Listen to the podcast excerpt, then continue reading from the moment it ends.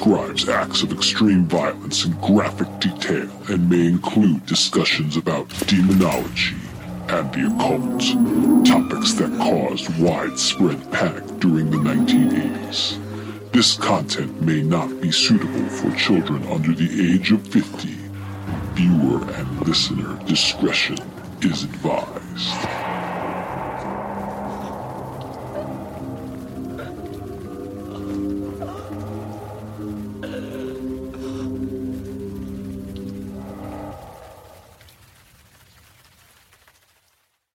Previously on Grog Talk. You're my father. You're my uh, or mother. You're my elven mother. No. Yes, yes, just go roll with it, James. Oh, the humanity. You are. roll okay. with it. Okay. So, Son, you disappointed me. well, so- why can you be more like your brother Elrond? That's right.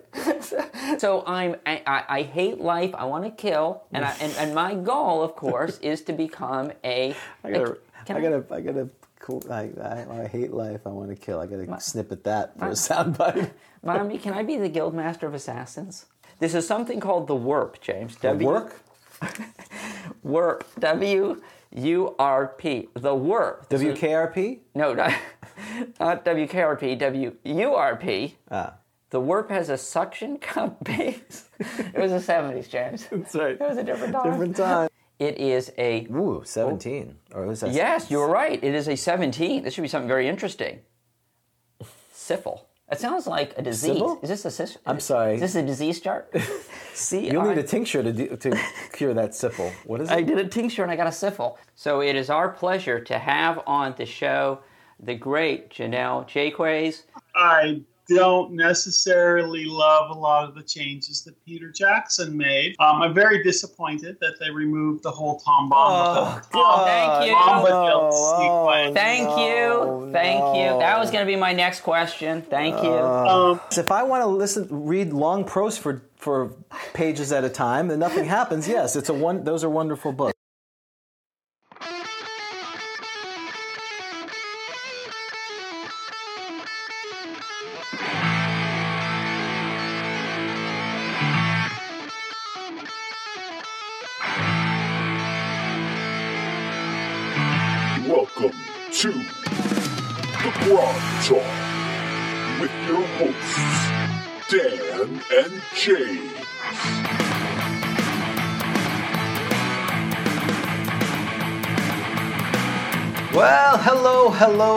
Good morning, good afternoon, good evening.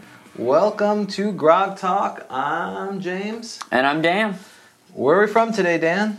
James, you're going to be very excited to learn that we are, today we're at a theater. We're not, we've moved up in the world Okay. from inns and taverns. We are at the Piper Theater in Piper's Corner in your beloved old stomping grounds, Pelennor. Oh, Pelennor. Pelennor and Yes. the City League.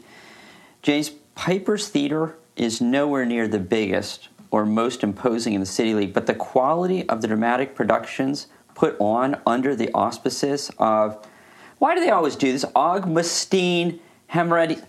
Everyone does names that you can't pronounce in D and D. Have you noticed that? Okay, no one cares. What, Uh, what was the guy's name? Really? Okay. Okay. I see how this show's going. Aug- Augustine. Not Augustine. Not Augustine. I don't think so because it's A U G K U S. Aug- Augustine. Augustine. Augustine, yeah. Augustine. Ham- Hammer. Hamadouis? Hammer. Douce? It's not French. Is it? Hammer, Hammerdius is of the highest. Oh. Low and high comedies and tragedies, concerts, farces, farces. That's why we were invited. Yes. And sheer extravagances such as mask. What's a mask? M A S Q U E. Like the, I think it's a mask mask, isn't it? Well, you put on a mask. Marcadian mask. Or maybe it's a show. I don't know. To It's extravagant such as mask. Oh, it's like a masquerade. Yes. But is it? It's not a party. Obviously, like it's a mask show. like that, right? But it's a show. Yes, it's a show. It's a mask, yeah, but it's Yeah, but it's clearly, it's clearly a show of some kind. Right. Don't you think it's not just people? Okay. it's like Eyes Wide Shut or whatever that Kubrick weird movie with. Um, that was what was that with? Um, the, the dog. Stanley Kubrick had the one with the dog, didn't he? yeah, or, or was that the one with the uh, Tom Cruise and Nicole Kidman where they're all wearing masks? Oh, um, Circus O something. Cirque du Soleil? Cirque du Soleil. Cirque du Soleil. Okay. Okay. So Yeah. hold on. It's a high end party? Yeah, high end party. Yeah, High end party. Obviously, we have not been invited to. No. We should have a mask at GrogCon. That's right at the Flesh Pull Festival ma- at Mass. We do fleshball festivals. We're not really the mask crowd. We're the flesh, We're the other part of town. We're the East End, not the West End. That's Um, right. So okay, so um, such as mass have all been presented at one time or another, and Augustine, he's a writer. James Hamaritis' own Night of the Jewels, a comedy of errors, set in a thieves' guild, is still occasionally mentioned as one of the funniest plays in years. The, the theater is small and intimate, with seating only for the selected few in the upper gallery and at the back. At the moment, performances are taking place to audiences of just a few dozen. The brave and the foolhardy and the ghoulish who hope to see something more true to life enacted in the theater. There's been a series of grisly murders in Ah. the area, James. Well, give yourselves a hand out there for coming and enduring this grisly event that we're here. So they're going to watch us die live on thing. We may not make it out alive. Yes, killed on the air. James and Dan murdered at Piper's Theater. Are It'll we be- getting killed on the air? Okay, it'll be a, it'll be a murder mystery then. The show will continue. Could like be, to, could to be who? murder suicide at this Who? point. Double suicide. Yes. yes. Well, you know the dice don't lie. Yes, yes. And I think murdered. You could use murdered, not in a literal sense. Well, you mm-hmm. could in a literal sense. Right. But it it's, still- also it's still early. This shows. So basically, what this means is it shows me terrible. Or we murdered. We killed. Oh, either we killed or we're dying up here. Right, exactly. It could go either way. Well, Okay. very good. Stay tuned. Stay tuned. So, um, again, looking forward to seeing what uh, what the great show here is at the Piper Theater. We have a bunch of announcements.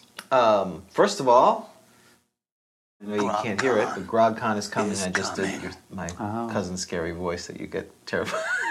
That's why. I, that's why I didn't want to use the headphones. That's right. It's too frightening. Um, is coming. I'm wearing the official shirt. I didn't get the memo. No, it's okay. I'm going to wear the official shirt every week. So Did I ever tell you about the story where we were supposed to dress up in costumes in elementary for Halloween, and I dressed up a day early, and I got on the bus, and I realized quite quickly I had dressed up a day early. I was in a Superman costume, does your alone. Does your parents, no one in your immediate family, were you completely like a latch kid, kid latchkey kid that wasn't even? You could have been disappeared for days and no one would have noticed. Yes. Okay. Yes, and as you can see, it went. That parenting strategy was a disaster. And have you been to therapy about this? Right?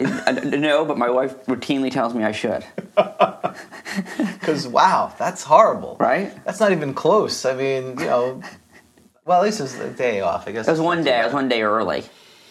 Wow, that's Okay, horrible. can we just move on, please? No, I'm sorry. I'm very upset. Well, it was interesting. Our before we came on, I was telling a story too. So there must we should have intimate portraits. Oh, we could have like a spin-off. Yeah, Like, where we just yeah, like talk to me, James. That's right.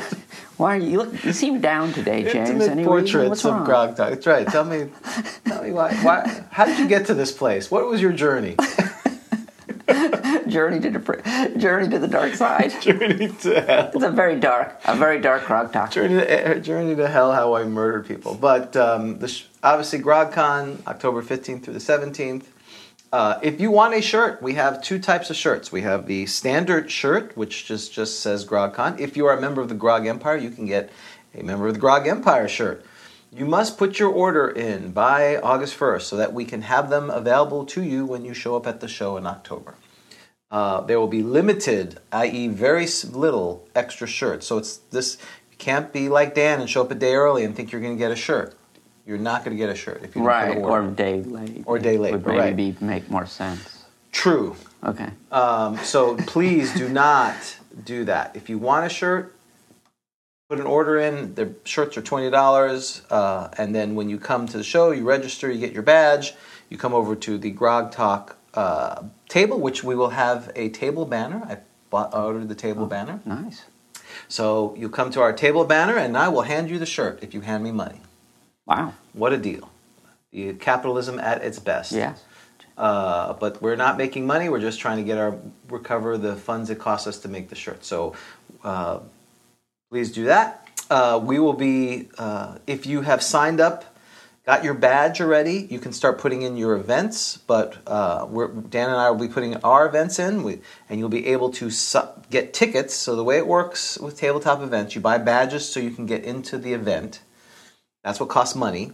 And then once the uh, people put events inside the the uh, convention. So, for instance, I'll be running Paranoia probably Friday afternoon.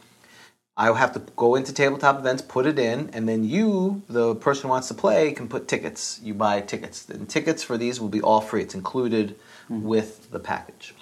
So that you'll be able to do that on October, excuse me, August first, starting Octo- August first, and then um, we haven't got any artwork for the Planetar mascot. I'm just letting you know that. What a shock. I, I'd forgotten what the, the mascot was. I know. Do we have a name for the Planetar? no, this is this is why I keep this every week, so you can see what's going on. You might as well also put up there on the list the book reunification project. Yes, well, that is going well actually. Wait, get out. What? I mean, there's we, if you if you We've- went to, if you went to disc, we haven't reunified one yet. Well, but- how is that going well? Well, we have we have people in England working really hard at trying to find books for each other. It's Okay. it's international. This is there has been an obviously an international conspiracy to separate owners from their books, and now we're putting it back together. Like uh, Okay. what is that uh, National Exploit Book Group? Whatever. Yeah. Uh, yeah, I need an hour. Like the there's a I'm I am having a terrible day today. What's the there's a in the United States there's a National Alliance to Save Exploited Children or something like that. Oh, Well, this is the International Alliance to re- restore exploited book, books. book relations. So Yes. you're saying that like I'm exploiting my fiend folio, like I'm like a kidnapper or something? Well, like yeah, I mean- holding a kid in a dungeon. Blaine McGuire. We've talked about Blaine. And you and the thing is, it actually tells you how to return this. It says return to room five. Room five. I love this. This is okay. Yeah. So those of you who don't remember that, Blaine McGuire. We have a we have a phone number. Why aren't we calling this? I think we tried. Is two one three New Jersey? Where's two one three? I have no idea. Blaine McGuire. I mean, now they're going to tell me I have to put it on Discord, which I really do. We have an address one eight nine I think we try to look up, and there's like 15 of them. I think it's in California. To be Northridge. Yes. All His right. mom is probably still One, living eight, there. nine, two, five. Renata Court, you think? Circle. Circle. He gives you everything. Blaine was on top of it. Deities and demigods. This kid must be rich. Who Northridge, Cal- Northridge, California. Wait, James, that looks like a mansion.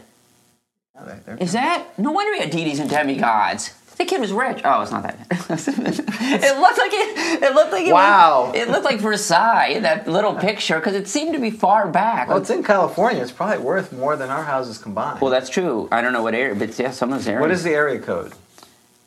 He did not do that. No, what is it? Two and three. Oh, area code. I'm sorry. For some reason, I thought you zip code. You're gonna put in a phone number? I'm going to put in the. Two- So it must LA. be it's LA. So this must be in the LA area. Okay.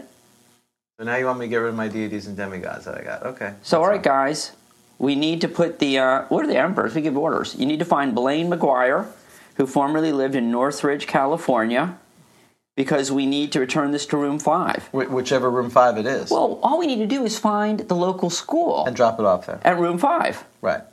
So if you want me to drop it off on room five, I'll need either postage or a ticket to Los Angeles. And I assume it's Northridge Elementary. We'll have to do the show from there. Ooh, I like that idea. We're going to LA, James. We're going to be like. Ernie Gygax. We're heading to do the cartoon. Where's the blow? That's it. no, hey now. I don't know. I don't know. It's nothing. Okay. All right. I think he said it. He's the one who told us. He had it was a party thing. We don't not making up things. Lawyers, lawyers say you can't say that. I can't say what he said. Nope. That he had a great time as a twenty year old. He can say it. Oh, I see. I see how that you works. can't. He'll say I was just What kidding. happened? You've defamed me. Oh wow. Okay. I didn't. Wait a minute. He didn't. He can't say that. So if I say something that I as- associate with myself, now we are. Now I don't know. Do people want us to move on? Yes, Yes, with an exclamation Okay. point. You're so lucky. Those dice are so good. All right, moving on. The Grognards Guild Online. Speaking of that, if you want to play online, Discord, that other thing besides the channel that, with the book reunification, there is people playing by post, people playing online. All thanks to what's happening on Discord. So go out to Discord, you can play online, or you can go to Meetup, which I, I will say your uh, Patrons pay for a lot of things. What they don't pay for, Dan runs. He pays for the meetup himself That's true. out of his own pocket and Thanks. has for years. Thanks for reminding me. Every month he's paying Yeah. for something that he barely uses, which is very nice. Yes. Yes. So uh, go out there, and if you want to start a game, let us know info at or go out to the Discord, and we can give you access to the meetup. So because we want people to play One. Uh, again, patrons, thank you. Did you. No, my no, my deities and demigods does. It's not. It's not the super cool one. It's the cheap one. Not the 144 page or whatever. Right. Yeah. It's the cheap one. I, I'm, I'm okay. I can I can look for the. Uh, that would be. Well, that- Blaine. So Blaine wasn't that rich. Oh, so Blaine, we know when Blaine bought that, and we can like identify that. Yeah, we can It's- it's- right, because it doesn't have the Cthulhu mythos. Yeah, it's it's a what printing does doesn't say printing. It just says printing USA. Save it. Save it for Allan. He can answer all. He's. We're going to go through our books, James, and he's going to tell us how little value they all are. Right, how- Because they're like, oh yeah, that's like 93rd edition. Yeah, it's not. He'll he'll be like, turn to page 47. Does it have this? So get ready. Have your books appraised. Ooh. This is going to be like Um, um, show, sideshow, not antique, Antique roadshow. Roadshow. That's right. He's going to praise our books for us. I love it. That sounds good. Well, again, thank you to your patrons for making this happen. We don't have a heraldry this time. Next time we'll do a giveaway. We'll do. I guess we'll do the sack shaking at live at our because next time we're doing our uh, live event from Sci-Fi City, From from outside Sci-Fi City, possibly outside Sci-Fi the parking lot. It may be in the They're parking. not open yet. It may be in the parking lot. At least it won't be hot. You think so? We're dying out here in the sweat box known as Orlando. Then we go in and run a game. We have to take a shower in between. People are like, "Oh, it's so hot in Seattle." Yeah, I understand 103. Yeah, if I didn't have air conditioning, but 103 versus 95 here in the humidity. Yeah. there's- Mhm. I'll take 103. But you guys have, don't have air conditioning in the Northwest, so that's got to be horrible. Um, Whose fault is that? yeah, they didn't get our air conditioning. It just reminds me when I lived in New York. We had to live in. Uh, you've lived here your whole life, right? Pretty much. Well, I lived in New York for three years. Oh, okay. So, well, no one had air conditioning. They usually have the little wall, wall unit, and it was in your bedroom, and everyone had to hang out in the bedroom. It was And I remember when I was in New York, they would switch it over. You know, you would have, they'd actually have to switch it. It was either one or the other. It was either heat or air conditioning. And so, okay. we never used the heat part. I guess they had that. Does See if our fans want us to move on. Oh, no, they like Oh, this they like this. conversation. so, This is great. right. So let's And talk again- about AC. They like AC talk. armor class. They thought we were talking about armor class. Ooh, that's good. Hey, ooh, hold on. Ooh. I like that AC cup. Um, It's about air conditioning. that's right. We've ended the show, Grog. We've AC talk. More viewers. Uh, talking about armor class all the time. Anyway, so speaking of that, we will be uh, July 24th at Sci Fi City to run our summer tournament. And our, our summer tournament. Uh, who just harassed me? Oh, okay. Very nice. So, uh, our summer tournament is, was written by none other than Dan and uh, we will be doing it live. So if you are in the Orlando area, near the Orlando area, and want to spend your Saturday afternoon playing a uh, fun game, come out to Sci-Fi City. It's on the meetup. Please register. We need to know how many people are coming. Yes. So it is very important. Uh, if you want to play, love to have you. There's no cost. Just come out for the afternoon. We'll do the show. It's going to be a little bit later. Two weeks from now, it's not going to be at nine o'clock or eight o'clock. It's going to be probably closer to noon because unfortunately, Sci-Fi City doesn't open until noon. So it'll probably be like I don't know. What, what did we come up with eventually? Did we say twelve thirty to one thirty? We're going to do the show, and We have not come up with. We're having that No. conversation now. I think we're doing twelve thirty to one thirty. Then we're going to have some lunch, and then we're going to play at two o'clock or Two to six. Two to six. Sounds good. That's what we're doing. So, uh, if you want to be there for the show, come at noon. You can help us set up. You can see the gypsy band of gypsies that we are as we try to get this going. Yes, come help us set up. Right, that would That- be great. that you're selling that. Yeah, as you and, and, and so what's even more fun is if we are, do have to sit outside and do the show, people standing in the parking lot looking at us doing Yes. the show because we'll be under the awning. They'll be in the open parking. lot. Right, sweating. right. And I believe under local rules now, you can't give out water. Right. Or Well, is that voting, or is that or voting is that and or podcast. Yes. In our case, they would probably say if you're if you're that committed, you don't deserve water. But I think they can bring their own water. You just can't hand out water. Okay. Okay. Uh, we'll, we'll we'll confirm our local legislation to ensure. And there'll be and there'll be there'll be a, a, a poll tax, and you'll have to well, that goes without saying. There is a te- I mean, if you're take a out- test. Grog test. Oh, the oh, that is oh the humanity. Oh, oh, that's wrong. Um, so th- that's two weeks from today. Next week we are doing our patron exclusive, which you'll be running as well. It's just a busy two weeks for you, man. It is. And uh, we'll, we'll be doing that, and and that is what we'll be showing during our August uh, so- Right. sojourns. We have some sojourns set up. So anyway, with that said, anything we need to talk about besides the tournaments? No. Nope. Excellent. Let's go to 1981. All right. The best of. Okay, well, I'll try to do this fast because there was a lot happening, James.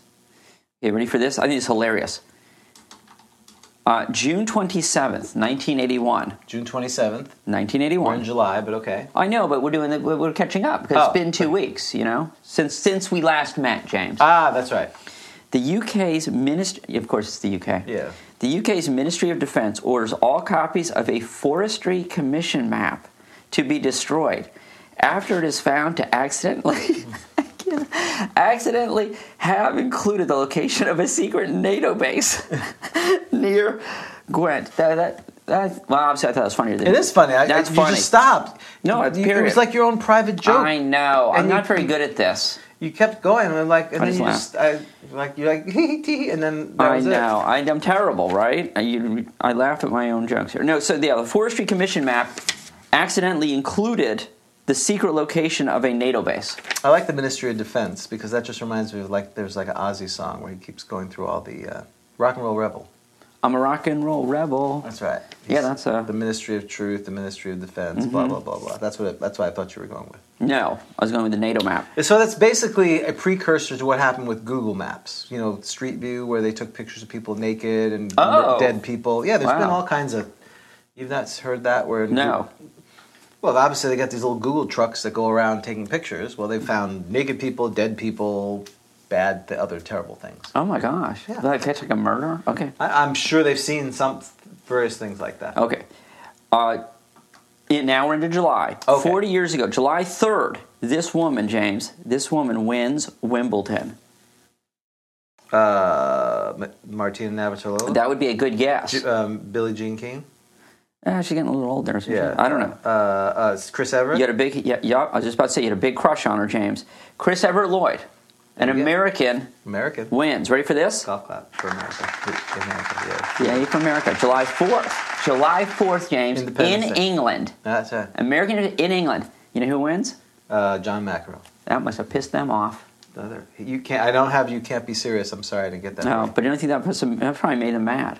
Right. How did I wonder how they thought of what they thought of John? Okay, um, the fifth. Sorry, there's so much here. That- Rajan, was that the war of uh, British aggression? That's the independent revolutionary pretty war. much. Yeah. We we just wanted to be left alone, and they came over Right. and started. They ran up Bunker Hill. Right. Rajan Mahadevan of India sets a world record by reciting pi to 31,811 places from memory. Wow. How do you do that? Apparently, with practice, like how do you get to Carnegie Hall? Did, did, do you think he got to 31,812 and missed it, or he's just like, look, I'm done? Yeah. Was he like four? Oh, wait, three! Ah, It's like that's Monty right. Python. Four to three! no. Ah! Okay.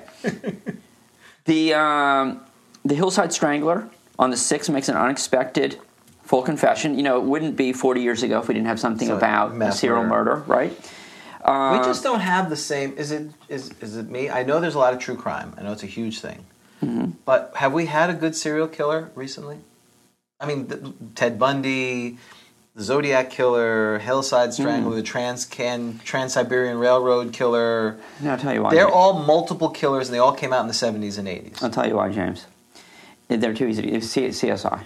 Oh, is it CSI? They're caught too easily now. You know, Jack the Ripper, they never knew they never caught him. Now, Right. Jack the Ripper, it'd be like, you know, two days later. He may get one or two. That's about it. right, he'd never be Jack the Ripper, he'd just be Jack. Okay. Uh, the night, this, okay, now I get to what you really want to know about. Yes. Thursday, July 9th, Okay. 1981, Nintendo launches the following video game. Well, the only video game I'm aware of that's a Nintendo that I would know is Donkey Kong. So that's what I'm going to go with. Is that your final answer? It is my final answer. You, sir, are correct. Ooh! Yay, ding ding for me. And then the last one, I told you there's a lot happening. Ready for this? July 10th, 1981, a town 40 bully- years ago today. 40 years ago today, James, a town bully, Kevin Rex McElroy, is shot dead hmm. in front of a crowd in Skidmore, Missouri after a decades long reign of terror in the town.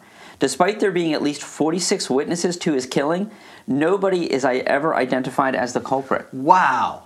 That is a ooh. Then are you not? Maybe they just all got together with guns and they're like, if we all fire at once, like the, you know the firing squad, you wouldn't know who had blanks, who did it. If we all just fire, Right. we just get, get one gun, we'll just mix them all around. Right. It's like a firing squad. I can't believe they never found the killer of that. Well- that, that seems. He was never well. No one talked. I got to get my wife on that case because she's the she's the true one of the you know she's a true crime junkie like a lot of people are. Uh, I got to find out what was the name of this guy. Kevin Rex McElroy. Kevin, Is that really his name? Yeah. That's a song. Kevin Rex McElroy. Oh, he's look first thing that came up. There it is. The town bully. Unsolved. It's unsolved still. See? So I guess he's not coming on the show. Nope. All right. That's four years ago. That Wow. was a lot. There he is. Oh, What's the first question? What happened to his wife? Oh, She died in 20, apparently of cancer. she's probably happy to see him go. Okay. Wow, this is this is All right, James. this is now I know why people like true crime. Is this a true crime show? No, James. This is not. Stop. That's right. Let it go. All right. So that was a lot, very interesting, and you didn't do any of the programming for this. We don't know what's on TV. Uh, You know, it's the same stuff, James. Really? Really, not nothing new Nothing's ever changing? comes up. Well, back then, if I recall, they, they're not going to change. This is summer reruns at this point, right? Oh, you probably- yeah. So it, really, we don't need to look in this until we get back in September. Do you know what the number one song was, though? That I do know. I love a rainy night. I'm always going to say that. No, Kim Carnes again. oh, uh, Bette Davis. Eyes? Correct, and I think it's going to be there. Well, I don't know. I mean, I don't. Why, how would I know That's if right. it's going to be there for a while? It just Yeah. seems like a good song. Yes. Oh, did you see? Um, did you see that Indiana Jones? What was that movie called that came out that we were going to go see? The Raiders of the Lost something? Uh, Invaders of the Invaders of the Lost Ark. yeah, Invaders of the Lost Ark. What do you think? Let's see. Was it good? Um, I like the I like that when the people melted. That was good. That was good. All right. Was is Raiders of the Lost Ark going? Was that a good movie? Yeah. Yes, it was good. Yeah, I, I, I hope they make a sequel. That's pretty good. Yeah. Because sequels are always better. yes, they're always better. I mean, well, I, I don't know where you go from there. They found the the ark of the whatever. they, they did. They the didn't of the, the ark of the fellowship. Yeah, they were they were like uh, Peter Jackson with the high. They didn't realize you just have to end it at third. They just stretch it. And Right. they find the arc at the end. What are you thinking? Yeah, the first part just could just been in Peru or wherever they were. Right, just getting there. Right, and then they could spend all their time in Cairo. But I do I do recall two things of that movie. One, I got bronchitis because I wasn't feeling well. It came out. I mm-hmm. must have saw it in. I must have not seen it in the summertime because I was sick. And the second thing, at least for my 11 year old brain, it was like, wow, that's so deep that they they're putting the Ark of the Covenant in the big warehouse with what other secrets are in mm-hmm. there. I'm like, ooh, Yeah. the military. That I thought that was very profound. That was very Sixth Sense, you know, I see dead people kind of thing. Interesting. That would have been better. They should have gone off of the uh, the warehouse. right. You know, and That- stuff in there, right? Right. Well, the idea of this was one of millions of Right. things. It's just that nothing. Just one of the millions things Right. that they had in there. there's like a flying secret. saucer in there. Right. Yeah. Exactly. so I was like, ooh, but you know, now I'm like, eh, okay, good for them. Right. You're older and And I'm more cynical. So you're like, what's his name from Christmas Story after the decoder ring? That's right. That's right. Yeah, eat more Ovaltine. Support Grog Talk by becoming a patron at www.patreon.com backslash Grog Talk. And we are back. And Dan, we have a new little figure with us. Why don't you introduce our guest? Yeah, so it is our pleasure to have on the show today Allan Grohe. Allan is the co founder of Black Blade Publishing, which has been at the forefront of the OSR movement and Alan, known as grodog uh, to many. He's a fixture in the OSR movement. So, Allan, it is a pleasure to have you on the show.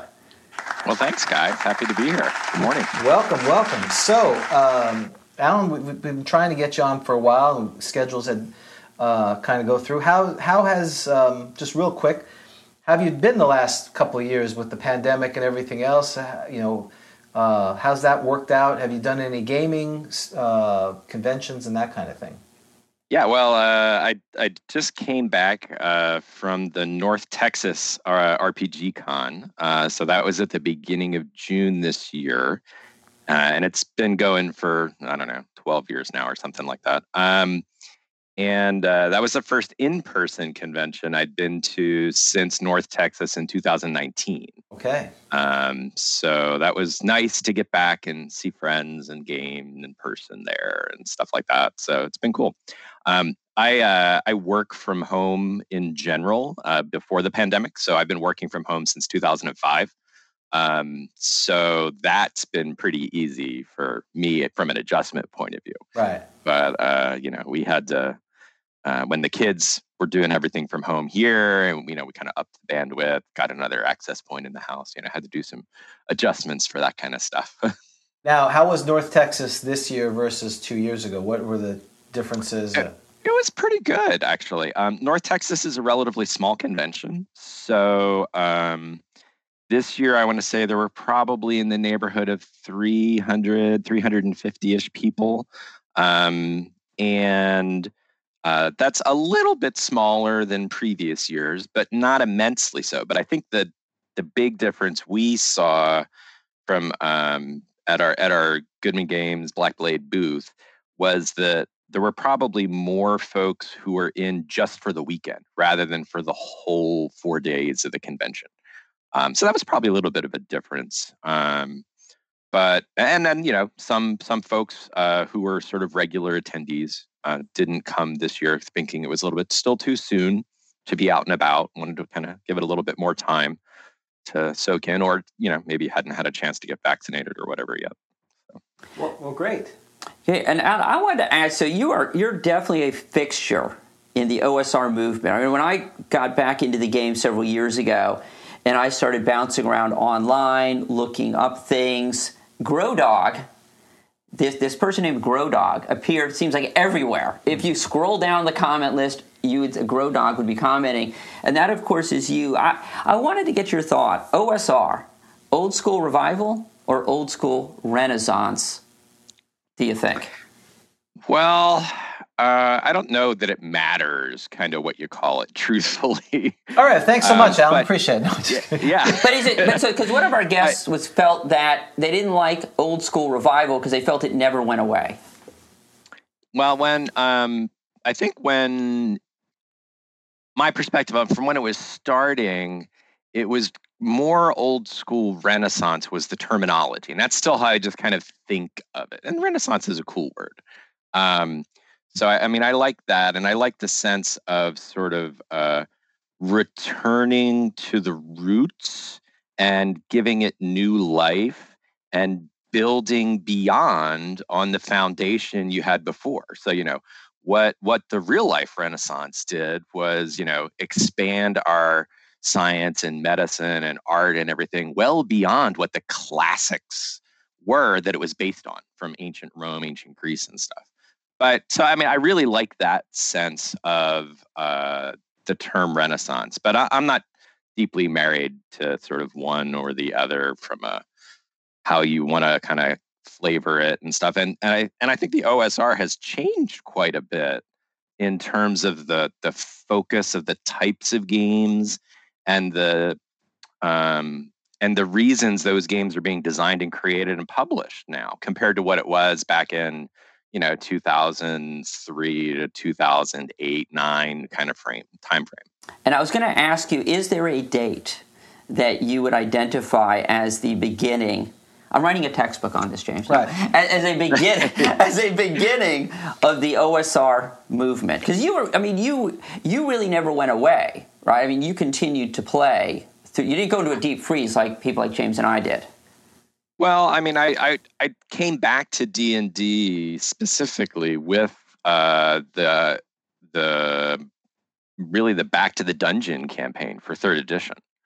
Um, so I hadn't played D and D actively for probably about ten years or so, Okay. um, maybe a little less um, during that window. So in the '90s, I was playing lots of Cthulhu, um, lots of uh, vampire and related storyteller games, stuff like the Ars Magica, you know, things like that. But um, but D and D was definitely not as much of my focus then. So I did definitely go into a D and D hibernation. Can I ask you about that? Is Um, that was D and D not cool then? I think we, you know, we had Dan Collerton on the show, who he said in the late '80s it just seemed it wasn't. I don't know. It just wasn't as as a. I mean, I don't know if it was ever cool in the '80s. when we say cool, we mean for people like us, Right. But that it just was sort of going out of vogue at the time. Was it going? Was was that why you left D and D for a bit? I think I, I think you know D and D felt like it left me. You know um, the uh, the the way that they were creating products. You know, I was a diehard Greyhawk fan. I still am. So um, you know, the Greyhawk stuff they uh, started putting out in the late '80s was pretty lame and you know garbage for the most part, and uh, it it didn't really start reviving from a setting point of view until Carl Sargent started doing some work on it um, in the early 90s. So, like, um, when they published uh, the Joe Castle Greyhawk module, uh, WG7, I think, um, you know, I, I, I returned it to the bookstore I bought it Wow. you know, I I felt like, you know, betrayed. and then when, um, you know, uh, you know, Jim Ward had written a uh, article in Dragon about uh, kind of making D and D mom friendly in like I don't know issue one thirty ish, one thirty six, something like that. Um, and uh, you know they they stripped out the assassins and the monks, and I didn't really see any need for that. But then you know they changed the names for the demons and devils, and I don't, it just seemed like it was becoming much more sanitized than what I wanted in a game. So so I moved. And so, On. but third, so third edition brought you back in.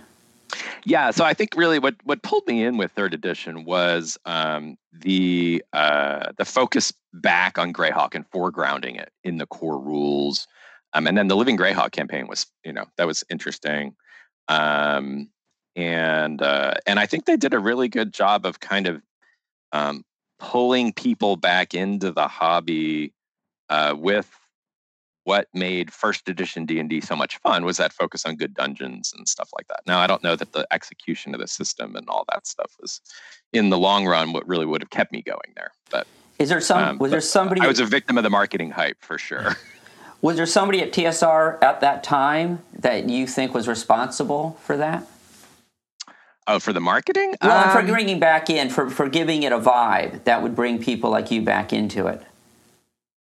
Well, I remember them talking about the D20 license and stuff at the GAMA trade shows in either 98 or 99. Um, and uh, and Ryan Dancey did a whole presentation around what their vision for the OGL license and the D20 system license and all that stuff was going to be.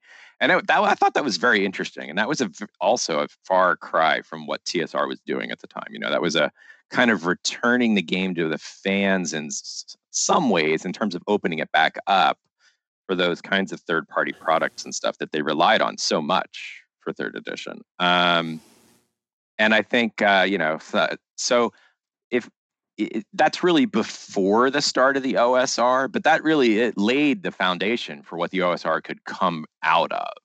Um, you know, without that approach to uh, making the rules accessible and open, the OSR I think would not have happened in the way that it has. I don't know, maybe it would have, but because you know the the very early um, kind of proto OSR stuff with Necromancer games is you know third edition rules, first edition feel, and with Castles and Crusades and with Hackmaster, you know those things kind of were happening. Um, you know, before the full OSR started, uh, as we think of it today. So, you know, maybe it still would have happened. I don't know. So, so, so That's kind of where I would start to put that zone, you know. So you, it kind of built on that OGL foundation for third edition. And then as people grew more and more either dissatisfied or wanting to return to closer to the roots of what D&D was, I think that's kind of what really started driving uh, the the origins of the real OSR.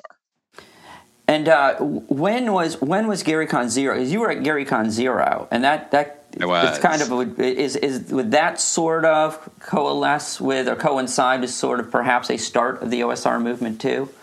I think that's fair. Um, Gary's Gary's funeral was, um, uh, you know, the the first GaryCon, um, and I actually ended up having to leave a little bit early because my uh, my wife went into labor with our second son oh, a month wow. early. Oh, um, so so I ended up le- I ended up leaving like catching a plane out like the next day in the morning earlier uh, than I was supposed to have left at the time.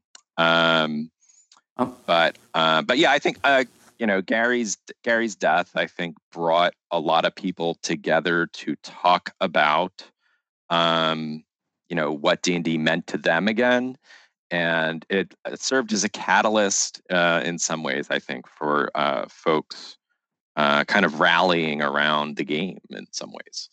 And how was it? So how so you were at you were at Gary's funeral? Yeah, yeah, so, yeah. I attended it there. Okay, so so who did you? How does that happen? So James, we were not right. invited. We were invited. We would be, how does that happen? I mean, who did you know in the business at that time? Because that was a pretty. Was it a large gathering, a small gathering? It, it wasn't huge. Um, the uh, the family kind of had opened it up to gamers attending the funeral. Um, so local people came, and then like some folks I know uh, who were um, not necessarily, you know, quote unquote old school designers and stuff uh, also attended. I remember um, Monte Cook had flown in from Seattle for the funeral, and he and some other folks were there who'd come in together uh, to be there and pay their respects. Um, but I was there. Uh, I was already planning to head up to uh, Lake Geneva that weekend have a business meeting with Rob Kuntz, and uh, the timing just happened to work out that that's when the funeral was going to be. So I went to the funeral with him. Uh, Paul Stormberg was there, who's also very active in the OSR and in Dragon's Foot, and with Gary's and Gail's estate. Um, uh, and uh, yeah, so that's the first time I met Luke or Ernie in person. I think was at the funeral there. Um, could I? I'd like to take you way back. I'd like. I want to hear about Mrs. Major.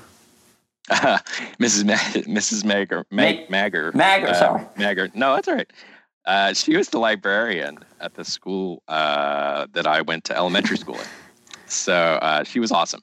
Um, she taught our uh, gifted and talented kids in school and uh, she when i graduated she gifted me with the library's copy of the holmes box set wow um, that's awesome. so i had not um, had a co- my own copy of the rules when i first started playing um, i learned from a guy down the street uh, named john lewandowski my brothers and i did and uh, we kind of played with this wonderful mishmash of holmes basic and the uh, the the heritage dungeon dweller kind of miniatures uh, kind of set from the uh, caverns of doom uh, rules uh, so sort of like half d&d and half board game miniatures um, and we used the old little electronic stratomatic uh, football figures oh, yeah, yeah. as miniatures and we would like paint them different colors and give them toothpicks to be swords and stuff like that um, so I didn't actually end up having my own copies of the rules um, until 1980. Um, I remember waiting for Deities and Demigods to come out. So that summer, I had bought the Monster Manual, Player's Handbook, and Dungeon Master's Guide, and I like, oh, so this is actually how you're supposed to play. that seems so unlike you now, right? I don't. So uh, I, I, would have thought you would have been the kid at the bookstore as they come out and buying them, but maybe maybe your parents weren't handing you any cash. Well, I, I, I think I ended up getting like you know summer jobs and stuff like that starting around then. So yeah. was was there anything in Holmes Basic that really that you really like and that you think did it better than AD and D?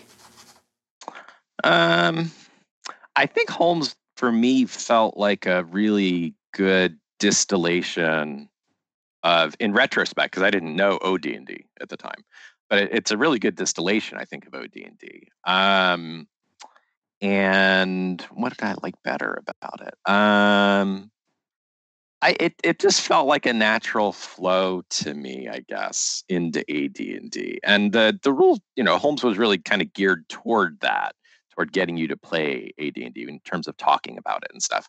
I like the the the things that uh, Eric put into the the rules uh, about sort of making it your own and customizing it. There's it's it's kind of like little hints of things throughout it, but um, you know, where he talks about the character classes and how you could have somebody who's a centaur or a samurai or a witch, and that's all from his campaign, um, of course. And then um, that's uh, Holmes is also the the box set that has the fun little aside about in Tenser's floating disc about Tenser's greed as a as a character or perhaps as a player uh, in the game, which I thought was a a neat little anecdote. And I would always forget where that was. I'd go back looking for it, and I'd have oh yeah, it's in the home set.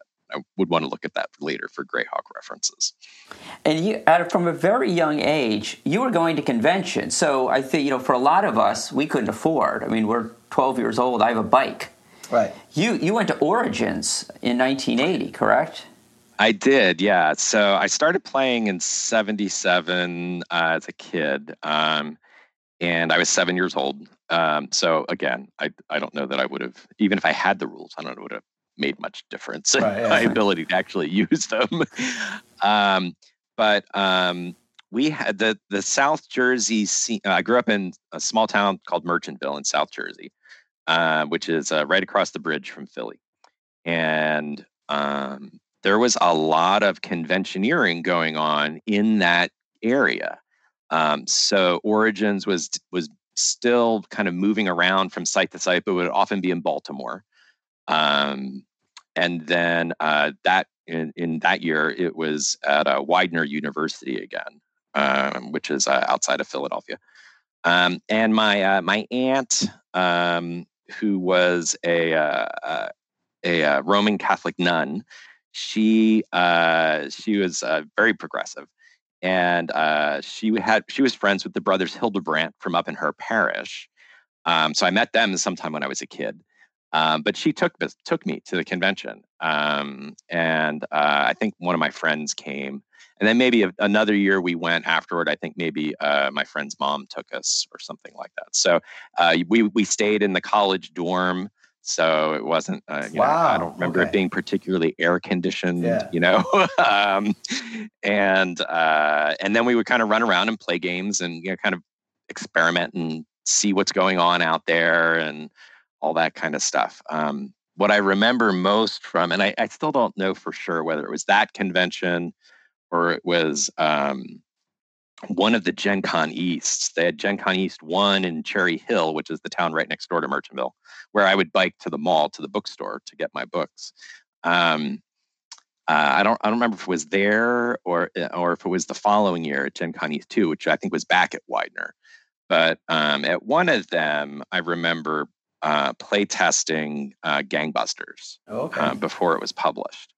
And what I remember was playing that with some guy uh, who, in retrospect, later I recognized as Gary um, because he had the, the little portrait picture on the Grenadier miniatures and uh, you know, on the little box set for like I don't remember if it was Tomb of Spells or one of the act. I guess it was one of the action art sets. Um, and it has the picture with him kind of with, with holding a skull there in the corner of the the miniatures uh, sheet showing what all the figures are. And uh, I recognize. I'm like, oh, I know who that is. Okay, all right. Wait a timeout. So you you pl- you were playing a game with Gary, He's 10, and you're ten. So but plus or minus. plus or minus. yeah. So this is at Origins. This is Gangbusters at the 1980 Origins. Or, or, And- and or- it was either or at the Gen 80 Con. Origins Gen or like East. maybe at the Yeah. 81, 82 Gen Got Con. East. Yeah, somewhere in that zone. So this this brings up multiple questions. Number one, you got into a game with Gary. I, I- it would seem like that would be hard to do, right? Right. I mean, now you've got. I mean, Yeah. you go to some of these conventions, you have to have the high badge, it's a platinum badge level. right? I mean, You'd have Yeah. to like sell a kidney for to do that Right. now. So ha- number one, how? And I know you probably don't know, but how in the world did you get into a game with Gary?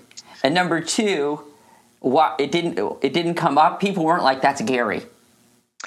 So I, I, I don't have super strong recollections of the specific details, unfortunately. But what what I remember is that there was this section of the um, of the convention area where they were doing kind of like open gaming or whatever, and somebody down there maybe was running a demo or maybe doing a play test or something like that, and I got pulled into that.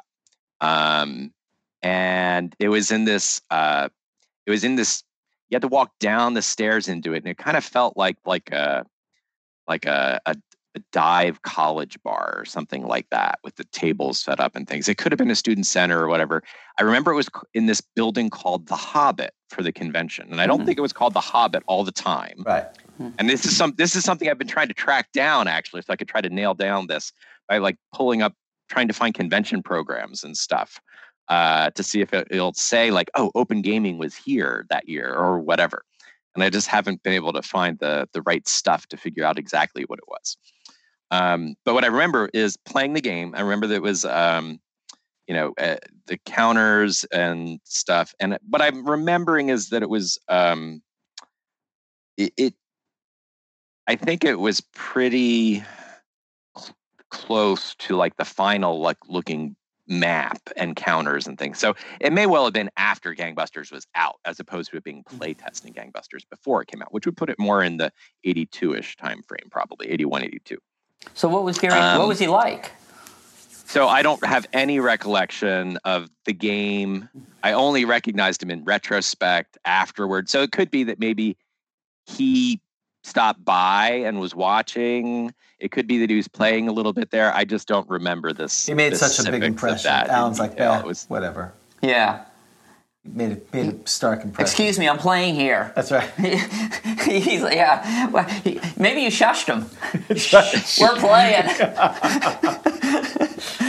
Probably wouldn't have done that. But and you met Gary but, other times, uh, right? You went to other conventions in the '80s. Can you tell us about yeah, that? Yeah, yeah. So he signed my DMG at Origins in '87, um, and then at um, uh, at the Lake Geneva gaming convention that the Troll Games used to put on um, before Gary Con um, in 2000 and I don't know four seven something like that somewhere in those years um, I uh, I saw Gary again and I had him sign a bunch of various things. I had him sign some of my favorite Dragon issues, and he signed my Warriors of Mars and things like that. But um, but uh, but yeah, yeah, I, I, had the I had the pleasure of uh, meeting him several times at conventions, and I did correspond with him and with Rob a little bit uh, around the time of the founding of New Infinities too.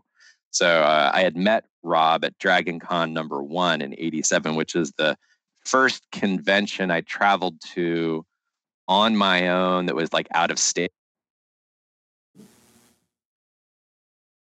Oh, he's frozen. He's frozen. You guys, yep, froze. Yep, you're back. You're back now. Sorry. Okay, go ahead.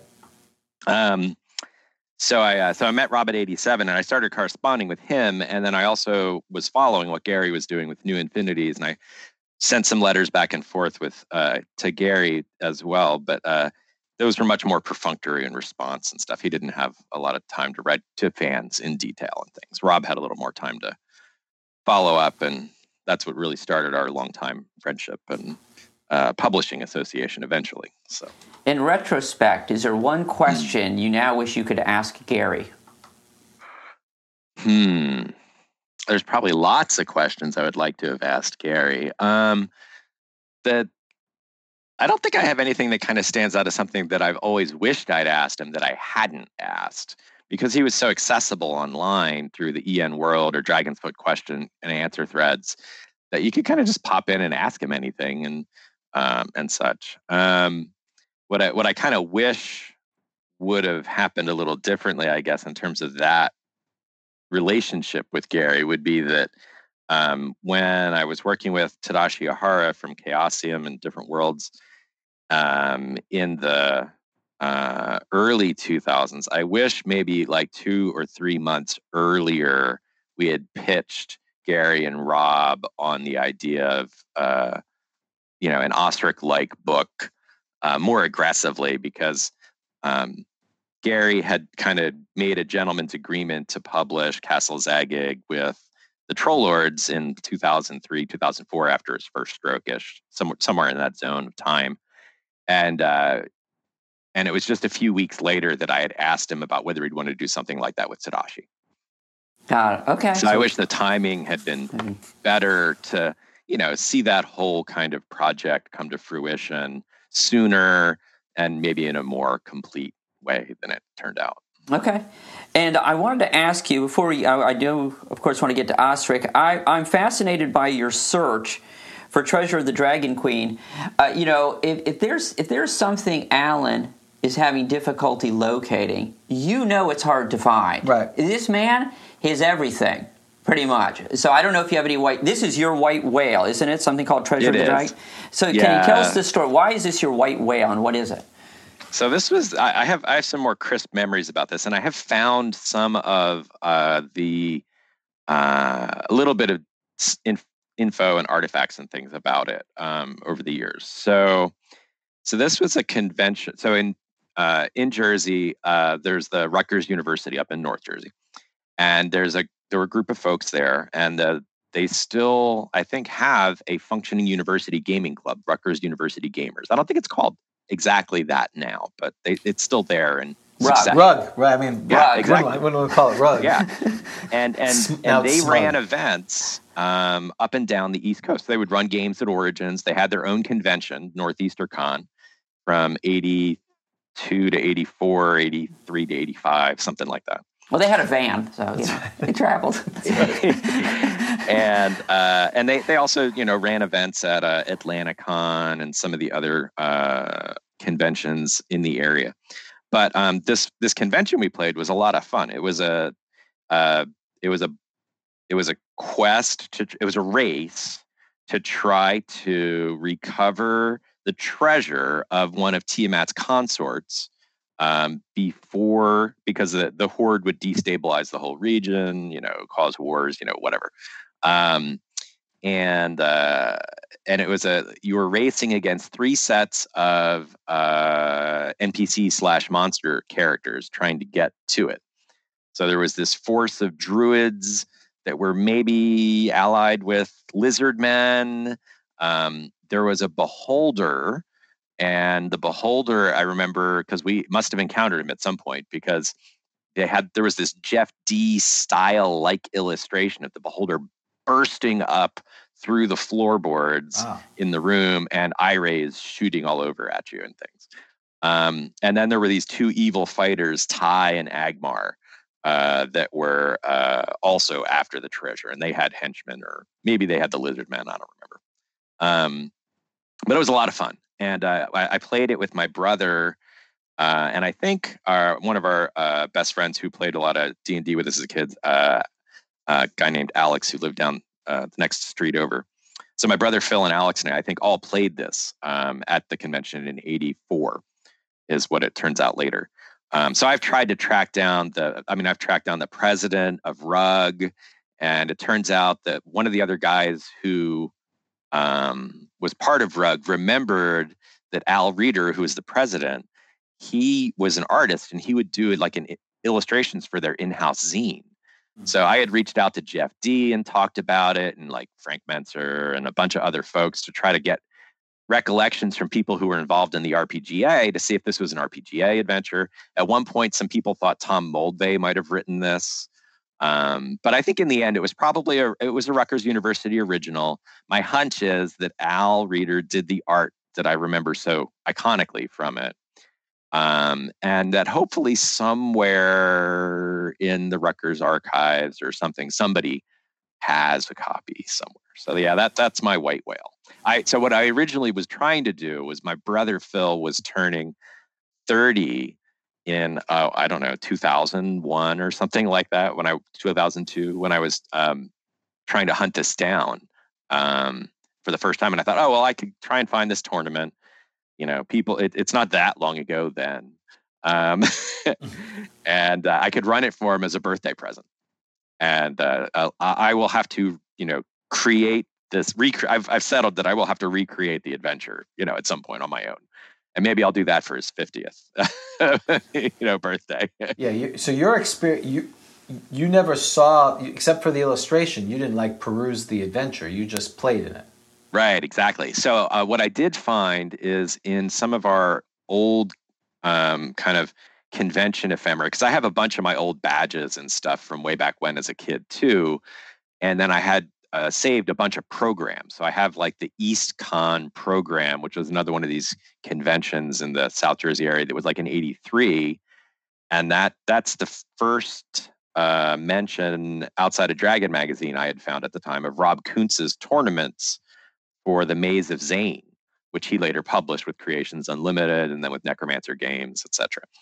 Um, but anyway, um, the uh, so in that stuff, I found my brother Phil's character sheet mm. from the tournament. Uh, so he was playing a cleric named Turpin Mace Welder. Uh, and the character sheets were done on these old style computer punch cards mm. uh, that were like a third party product published in like 87 uh, or excuse me, from from like 77, 78. Um, and uh, eh, so I, I, found that, uh, and then I found eventually uh, some convention the my convention programs from that time that had the convention blurb in there. So that's that, and my recollections about it are really all I have from a detail point of view about the adventure. So I'm sure it's you know, by now it's amplified in awesomeness, right. you know, it's 700 fold in my head compared to like maybe the five, 10 page adventure might really be. I don't know, but it would still be fun to track. But this experience has, is, is obviously so indelible for the last 20 something years that, uh, and I've mentioned a similar thing where but but you had played for a long time at that point. It wasn't like you were a new player. I, have when I've heard stories like this from other people, and myself included, it's something early on where the DM or an adventure that was really so unique, and it just, you know, again, my example was the guy who started playing with us. He had this tournament that your player character would go through, and it was like this random Rube Goldberg, multiple dice, and my character was a half orc assassin and he had to do a poetry reading against you know a bard. And and basically I had awesome. no you know it was to the death. Everything was to the you know you, know you, you basically wagered. I love it. Right. poetry to the death. I know. Right. now he's got to find this one too. Right. He's got this put this so, on the list. and, and it was it was just it was just random things you had to do. And so you know and it was a, basically a skill check. And I rolled a 20 you know because I had literally one in 20 chance of having that. So it became a draw. It was you know a miracle roll. But that experience and the fact that it was random, you know, s- skills versus this, it was indelible. I'm sure if I talked to him again, I, I could. It's probably like you know one page, page with just random crap that he put in. So I'm, I'll be curious if you ever do find your white whale is and besides this evocative picture, is it just like you know like when when we write tournament adventures? It's well you when you write a tournament adventure, it's 300 pages. When I write one, there's right. like five notes, you know, some scoring uh, I, I, really hope you find in between it. you guys on that. Yeah, yeah, yeah. well, yeah, because you're you're in publishing. You yeah, actually so publish your stuff. Right. Yeah. you should publish your stuff based on how long it is. Uh, yeah, charged by pages. Right. You, you, the, people couldn't afford it. Right. Right. That, well, that, that's the way to make money. Get paid by the word. there you go. so, uh, well, we wish you luck in finding that. So yeah, well, good luck. Yeah. So. Well, we need to set up a separate channel on Discord. The uh, the Dragon Queen Treasure of the Dragon Queen channel. See if anyone yes. comes by. I figure I should like put a put a public notice of a you know two thousand dollar reward or yeah. something out there for it or something, and that would make something happen. But that's uh, right. But I, I actually even tried to reach out to the editors of the Rutgers University Alumni magazine to get them interested in a story about the conventions and the gaming group. Okay. And uh, and, and then of course my you know the real reason I want to do that is to try to find the, sure. the adventure. Well, I don't think this would work. Is Rutgers a public university? It's a state university, yeah. It's a state. And was this organization connected with Rutgers, or is it just a yeah? Private? They were an official club. Have you yeah, have so. you tried a Freedom of Information Act request to Rutgers? I have not, but that's a that's an interesting possibility. I will write down. Yes, because I'm sure they're really going to search long and hard. They're going to be like, "No, we don't have. There's no documents responsive to your request." Is this a voluminous request? You know, yes, I'd like all the records for this, uh, as as in the freedom, whatever the New Jersey law. 'cause- Maybe, you know, well, Right, right. well, maybe there, maybe there's a box somewhere, Right. You know, I mean, what's the what's do they have to keep? Well, they never handed it off. I mean, it's not like that organization is going to hand it to the registrar's office. You know, they're just going to Yeah. throw it in the trash. It's it's, it's in a box in somebody's you know attic. Is my hope. Well, you know what Um, we're going to do for you? We have a, we have a die here, which is yes or no. It tells the future, and we're going to roll. So, are you, are, do you want to know the answer, or do you not want to know the Of course. All right, here we go. Will Alan ever find the uh, sorry I gotta- Treasure of the Dragon. Thank you, Treasure of the Dragon Queen. Yes. You will find it. Well, and I've Hope got. springs I, I- eternal. I had a a very fun old, not old. It was a it was a trinket from um, uh, where'd it go? Here we go. Uh, from a uh, Magic Eight Ball from a tech conference, and this one had a twenty sider inside of it, Oh, not just wow. your usual four or eight. So I've always thought it would be fun to create an omen die for for gaming and uh, I, I, I will do the same thing from time to time and see what uh, see what comes up. I was I was really hoping it would be the yes but because then we could talk about yes but it's that adventure sucks Right. it's just the yes It's- but you know what's interesting is there is one with an exclamation point he didn't get that Right. so it's just like yes you will Yes, get it will like get yeah it. it's pretty good Yeah. okay It's, it's affirmative, but not I'll take declarative. Yes. Yes. what is good. what what adventure have you bought that you expected to be meh and then you're like this is great so is there like a hidden gem that you're just like wow I didn't see that coming Yeah, I think there's there's a lot of fun adventures that are that are like that that that play out better than they look. Um, but I think um, the one that I probably have a soft spot for in Greyhawkness, Greyhawk uh, setting, is the uh, Return of the Eight adventure. Uh, that was done by Roger Moore as part of the Greyhawk revival, Greyhawk '98 Oh. timeframe. Well, if it's the, the Roger Moore, well, if it's the Roger, well, of course it's good. It's the Roger Moore. Of But, course. uh, it start, it starts out very railroady, um, but uh, the the coolest thing and, and the coolest thing about it is that the uh, it details Tenser's castle Hmm. um, as this uh, as this really cool location, sort of on its own little uh, tidal causeway out in the Nyr Dyv, uh, about a mile from the shore, and um, the uh, the storyline's uh, relatively interesting. It it, it kind of builds off the uh, the premise that uh, from the Greyhawk Wars era of second edition D and D Greyhawk, um, Robilar and Rary betrayed the rest of the Circle of Eight, killed Tenser and Otiluke and maybe somebody else, um, and they they were uh, slain. Uh, there, there, there was no. Their clones were destroyed, and they're they're just gone. So in this adventure, uh, it turns out that Ten- had a secret, uh, secret clone facility set up on one of Oerth's moons, that then got activated, and uh, his clone is then coming to fruition. So it's the story of sort of the Tenser re-emerging into the Flaness through this process. Um, but the the fortress was very cool, and there were like bad guys invading the fortress from Iuz, and Iggwilv was operating in the background, and um, You got all that? Do you Tuerny want to? from- Do you want to pull out your gazetteer? I need Carlos Lising here to Yeah, help, yeah, uh, to, to trans- help to out. yeah. translate some of this for you. yeah, yeah.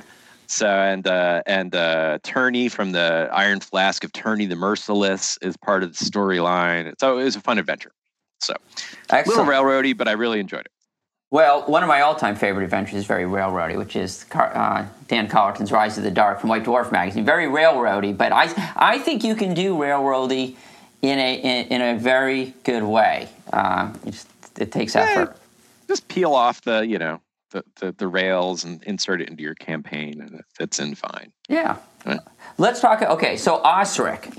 So you, of course, are the co-founder of Black Blade Publishing, and Indeed. indeed. And for our listeners who don't know, OSRIC is a very popular one E clone. Was it the first one E retro clone? Um, There's, I, I think it probably was, but like Basic Fantasy, uh, in terms of retro clones, Basic Fantasy came out around the same time. OSRIC came out around the same time, and then they both were, from a retro clone point of view, after Castles and Crusades and Hackmaster and um, you know Necromancer Games's uh, entries into the D20 market earlier, so earlier in the 2000s. So, and, yeah, and, that that's the I think it's the first um, AD&D retro clone. Yeah. And had you gone back to first edition because you said third edition brought you back in?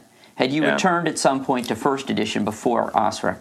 I did, yeah. So um, I, I had always I'd never left Greyhawk really. So even when I sold off like my Magic the Gathering cards in the '90s, and um, which of course that's too bad. I, yeah, I wish I kept because I could have put my kids through college with them. Um, yes. but uh, I sold off like my uh, my original dra- most of my original Dragon magazines, my OD&D box set, and Mrs. Mager's home set I sold, and mm. things like that. Um, so there was oh, a, there was a market for them. I mean, I know Magic cards. Was there a market? How how you know? Because again, this is pre oh, well, almost pre-internet. Well, how, how, how Rec, Game, Rec Games FRP Miscellaneous, Rec Games FRP Marketplace, okay. and Usenet and stuff like that were were very active. Okay. For so, that kind of stuff, and you know, sort of the and, even at convention flea markets and stuff, that was still kind of going on a lot. That was one of the neat draws about uh, going to conventions was you could, you know, the my my Greyhawk folio that I bought. I bought from some guy at a convention because I I you know it was Greyhawk and it looked cool and I knew at least a little bit about Greyhawk from the DMG by then. Um, and uh, but I bought that and I bought like the uh, the Haven box set from Game Lords and stuff just mm. from some guy at a flea market, you know, mm. at a convention selling some stuff. So so you so you were back to one E. Who are you gaming with at that point? Was it hard to find people who would play 1E at that point? So no, no. So when I so when I was in California, we were playing 3E. And what drove me away from 3E in the end was working with Rob and Necromancer Games on the conversion for Maze of Zayene number four and having to stat Zayene out uh, as a uh, you know as a 16th level wizard and sort of you know all the just number crunching and math and horrible making sure all these bonuses add up properly and conditional this and that. Was that's what drove me away from third edition in the end. Um, but when i uh, when i so in 2005 we moved my wife and i moved back to the midwest from california. Um, and when i moved back here i had we moved to wichita which is where her family all is. Um, she uh, one of the guys who was very active on the necromancer games boards uh, was jon hershberger who's my partner in black blade. So he play in their games which were sort of in the process of restarting at that time uh, so they had gotten together for uh, like their old group uh, for a friend's funeral um, in that 2005-ish timeframe um, so we started getting together and playing one shots uh, where we would just get together at people's houses. Uh, and yeah, we weren't playing a regular campaign or anything. Um, we would do them maybe three or four a year for a year or two. And then we decided, well, maybe we should get a campaign going. And that's when Jon uh, said he wanted to DM uh, Caverns of Thracia. So okay. we started up a AD&D game with Caverns of Thracia and uh, had a lot of fun delving into Jennell's, uh, you know, wonderful adventure. She was on. Um, so that's what really started me yeah. back with AD&D there. But I'd already been very active back on AD&D stuff with, uh, you know, the Necromancer Games boards. Despite being third edition, there was a very strong interest in AD&D there. Um, I'd never really lost my interest in Greyhawk. Um, and then Dragon's Foot was, you know, up and around. And even early EN world, there was still a lot of interest in earlier editions as well. So tell us about OSRIC. So obviously, you know, OSRIC is is great for people who don't want to spend or can't afford to buy all the books, which are getting very pricey now, right? So, so tell us about what OSRIC was. What is a retro clone, and what was OSRIC? Is OSRIC? Yeah. So OSRIC kind of went through a couple phases of development. Um, when when it was originally conceived, OSRIC was a much slimmer book, and the intention with it um, was to be a vehicle for publishers to be able to still publish AD&D rules like people were doing in the 80s via Role Aids or Game Lords and all these other Delph, uh, you know, uh, third party guys. That's right. Um, He's got my Delph module. That's right. Lyra, right, Lyra Medusa. exactly. Yeah. So, um, so OSRIC was starting out as a, so it kind of grew out of this idea of you know people who were not happy with what Castles and Crusades became, and who saw the potential for what maybe could have been by using the OGL. Um, then thought, okay, we can create this vehicle for publishers to publish under this safe harbor of the OGL. And although that was not at all the intention that Wizards of the Coast had when they did the creation of the OGL, um, we thought, okay, we, we can take everything we like about AD&D. We can use the real terms, and it doesn't have to be hits to kill. It can be hit points, you know, etc. Um, and uh, create that as a vehicle to publish adventures. And that's really what it was initially set out to do. Help publishers keep AD&D alive by letting people continue to publish more adventures for AD&D. Um, but eventually, um, and that, so that was the first version that it was published as. And that was done through uh, work uh, with a bunch of different folks on the Knights and Knaves boards and on Dragon's Foot. Um, so Dave Prata, um, who has gone on since to do a lot of work with um, Jeff Talanian's uh, Hyperborea, Astonishing Swordsman and Sorcerers Hyperborea game. He's the main editor for Jeff's works there. Um, and he was a longtime Greyhawk fan as well. I don't remember if Dave was very involved with Living Greyhawk, but And he he's Anyway. damn Prata, right? He does. He He, is. did the uh, combat, yeah. chart, right? Yeah. You, you use that one, James, right? Yes, the addict. the addict. Yeah, He did the addict, yeah, right? Yeah, that's his. That's his, and he's got some other documents that were uh, uh, very useful, like lists of Greyhawk gods and things like that, um, that were have been around for years and such. But um, so Dave, Dave and I were sort of the two main editors slash developers for trying to mature the initial manuscript put together by Matt and Stuart. Um, Matt kind of start. Matt Finch started the process and then Stuart kind of picked it up and finished it and Stuart put the legal framework together because he was based in the UK and uh, he wisely at the time recognized that having that additional protection of uh, kind of overseas law uh, for where the copyright and trademarks were being managed from would give uh, OSRIC a little bit of an extra layer of protection initially because we didn't have any idea what was really going to happen with it. Um, this was clearly not what they wanted, what Wizards of the Coast wanted to be people to be doing with the the OGL and the uh, the D20 licenses. So Did, did it ever, was it ever an issue? Though? I mean, the, has the license changed? They could revoke the license at any time they wanted, I assume.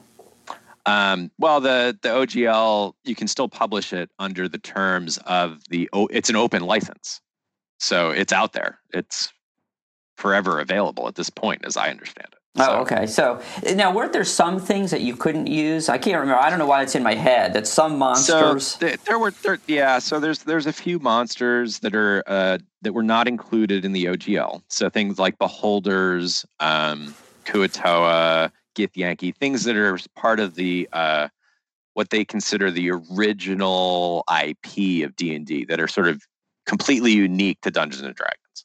So those are things that weren't um, included in the scope of the OGL. But then people could create their own versions of those and just have the you know illithids with the serial numbers filed off, and that and that's what people were doing in the D20 era already to get around that. Um, and there was a great project that was spearheaded through um, uh, one of the guys on EN World who did a lot of work then with Necromancer Games later for the Tome of Horrors. So that became the compendium of all the monsters that were not pub- not in the OGL, and Necromancer Games got because of their uh, them being so uh, so strong in supporting the third edition rules, um, and maybe part, partly also through their the, both their legal acumen of the the owners, as well as the uh, the publishing uh, distribution relationship through White Wolf. But um, they were able to get permission in the Tome of Horrors to then create and uh, make available all these other monsters um, that were not in the original OGL, but were in like the Fiend Folio or the Monster Manual 2 or whatever. So all of those creatures then get cited by anybody else through the the Tome of Horrors when they want to publish something that's in there, and those include you know the versions of the monsters that people can't use now, but they're the version you can use with the serial numbers filed off. Okay. So, so so that was sort of the original idea behind OSRIC was this um, this vehicle to help publishers keep the game alive that we wanted to keep alive, ignoring the third edition game we didn't care about anymore. Um, and then there was there was enough demand from the player base that they didn't want just sort of a uh, conversion document. They wanted AD&D back because AD&D wasn't in print. The books were not quite as expensive as they are now, but they were starting to get up in price. Um, and there's there's still a, a number of people out there who are not fans of AD&D's sort of uh, uh, Jaquaized editing and referencing across the books in style. We, we, we, we call that Um, flipping and turning. That's Yeah. yeah, exactly. And then uh, you know, some people don't like the the writing tone of Gygaxian prose either. Um, so so when OSRIC began to expand, then what we did is we wanted to be able to kind of condense the core books together into what became you know sort of the now standard OSRIC 2.0 version or 2.2 version, whatever. Um, so that would be your player's handbook, your monster manual, and your dungeon master's guide stuff. Um, there were still a few things in there we couldn't include, um, or that were done slightly differently. So the one of the areas we had to work around from a legal point of view was kind of differentiating how to present information in a way that was like AD&D's presentation, but um, doing it in a way that's uh, mathematically derived as opposed to presentation derived. So, like strength tables.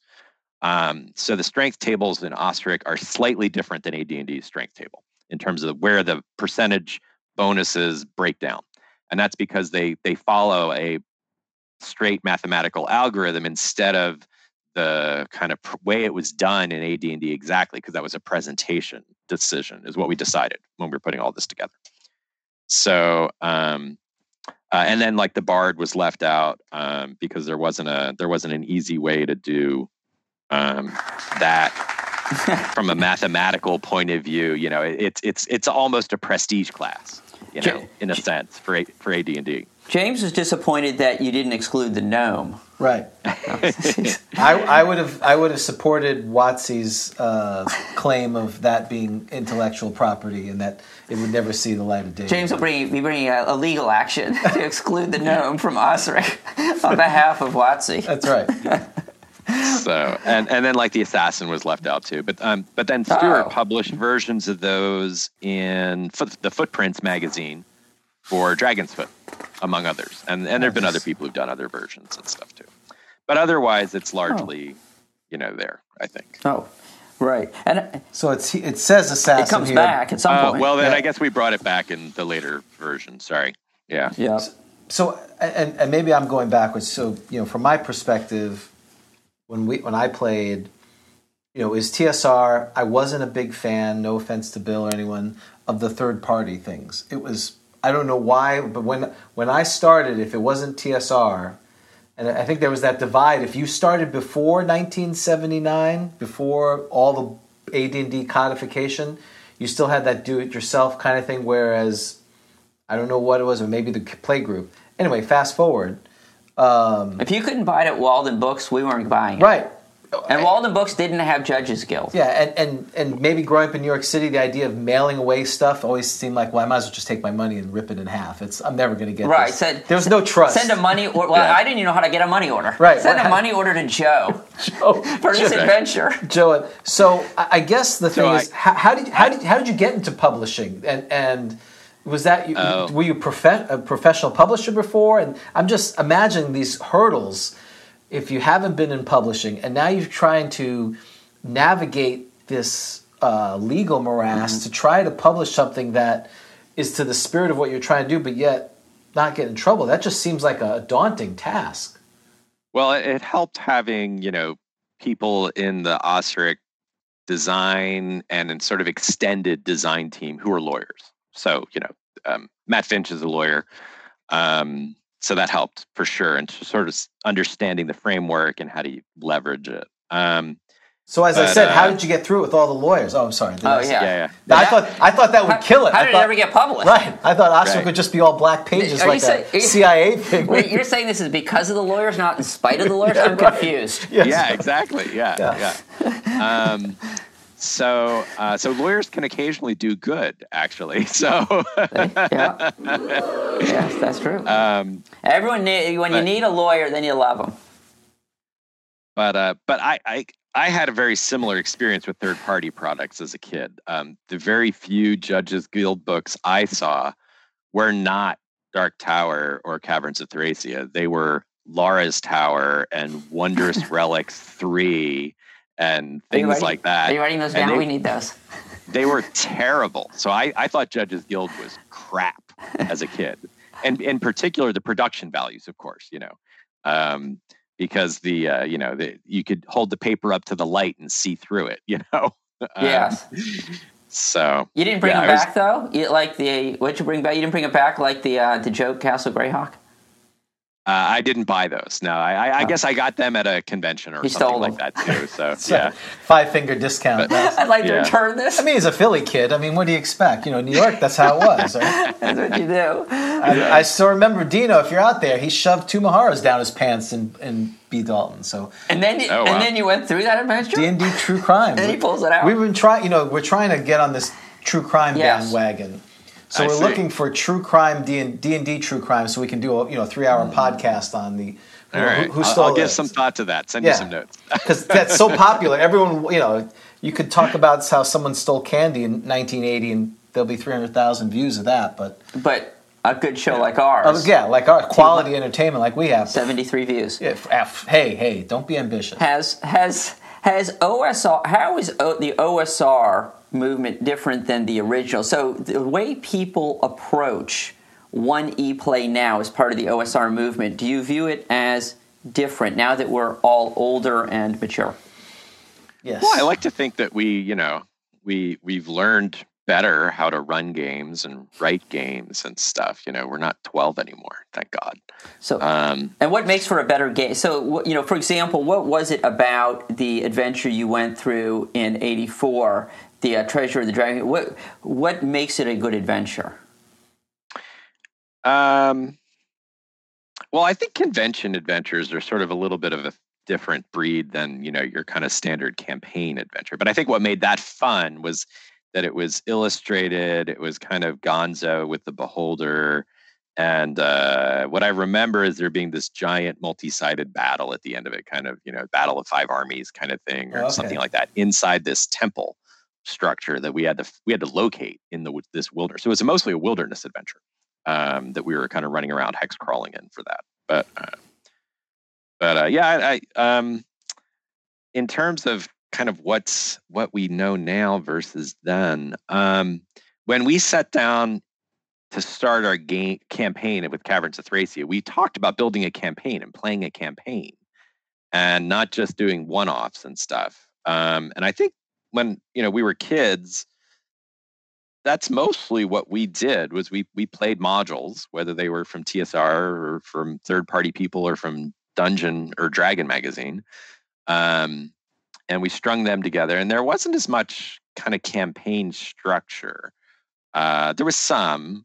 I mean, I remember doing some Greyhawk campaign stuff that was uh, in in the '80s that was um, kind of uh, lifting ideas out of Gygax's Greyhawk novels to to use as kind of overall arching themes and plot structures and things like that.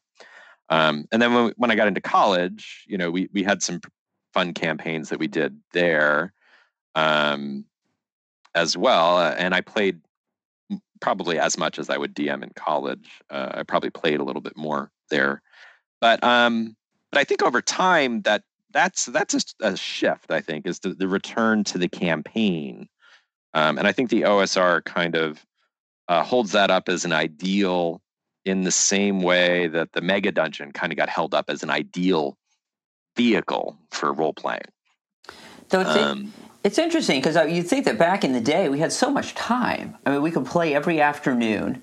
So for so many of us now, we have so little time. So I would think it's for many of us, it would be it would be hard for me to have a campaign, just because I realistically am not going to be meeting more than once every two weeks, maybe. Wouldn't wouldn't I would think a campaign would be tough.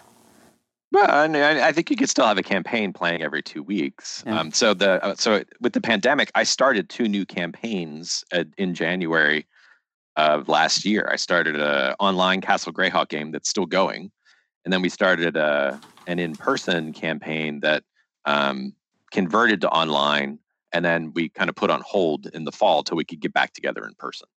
The guys didn't want to keep doing it um, on site. Do you, you need know, virtually? to run a good campaign, do you need a single DM or can it be done with multiple DMs? Because I was thinking a campaign, yeah. if it's a single DM, that's tough on the DM because that's a lot of work.